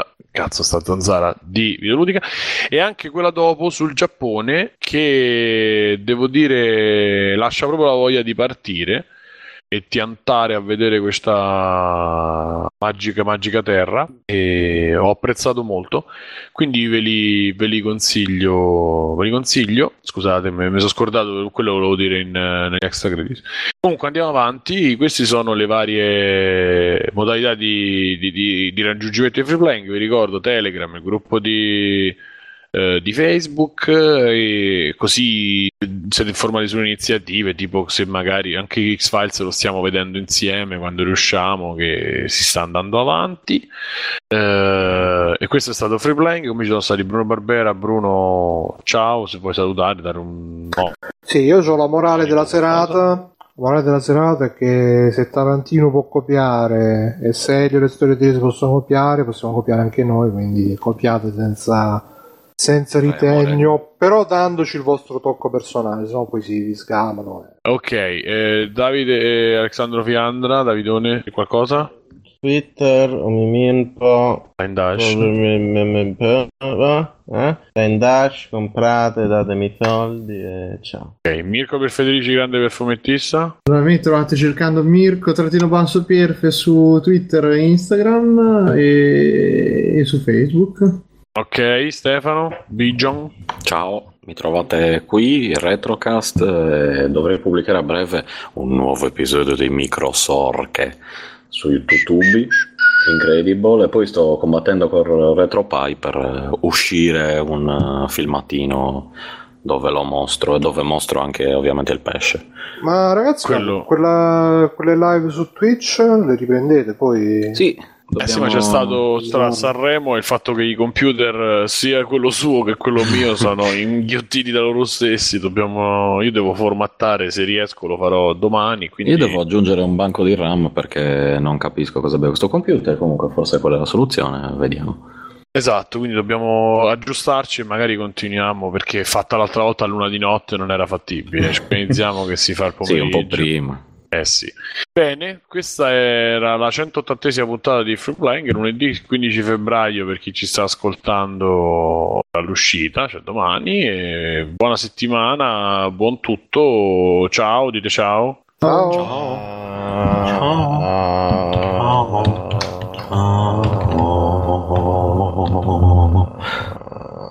Conan, qual è il meglio della vita? Schiacciare i nemici, inseguirli mentre fuggono e ascoltare i lamenti delle femmine. Questo è bene.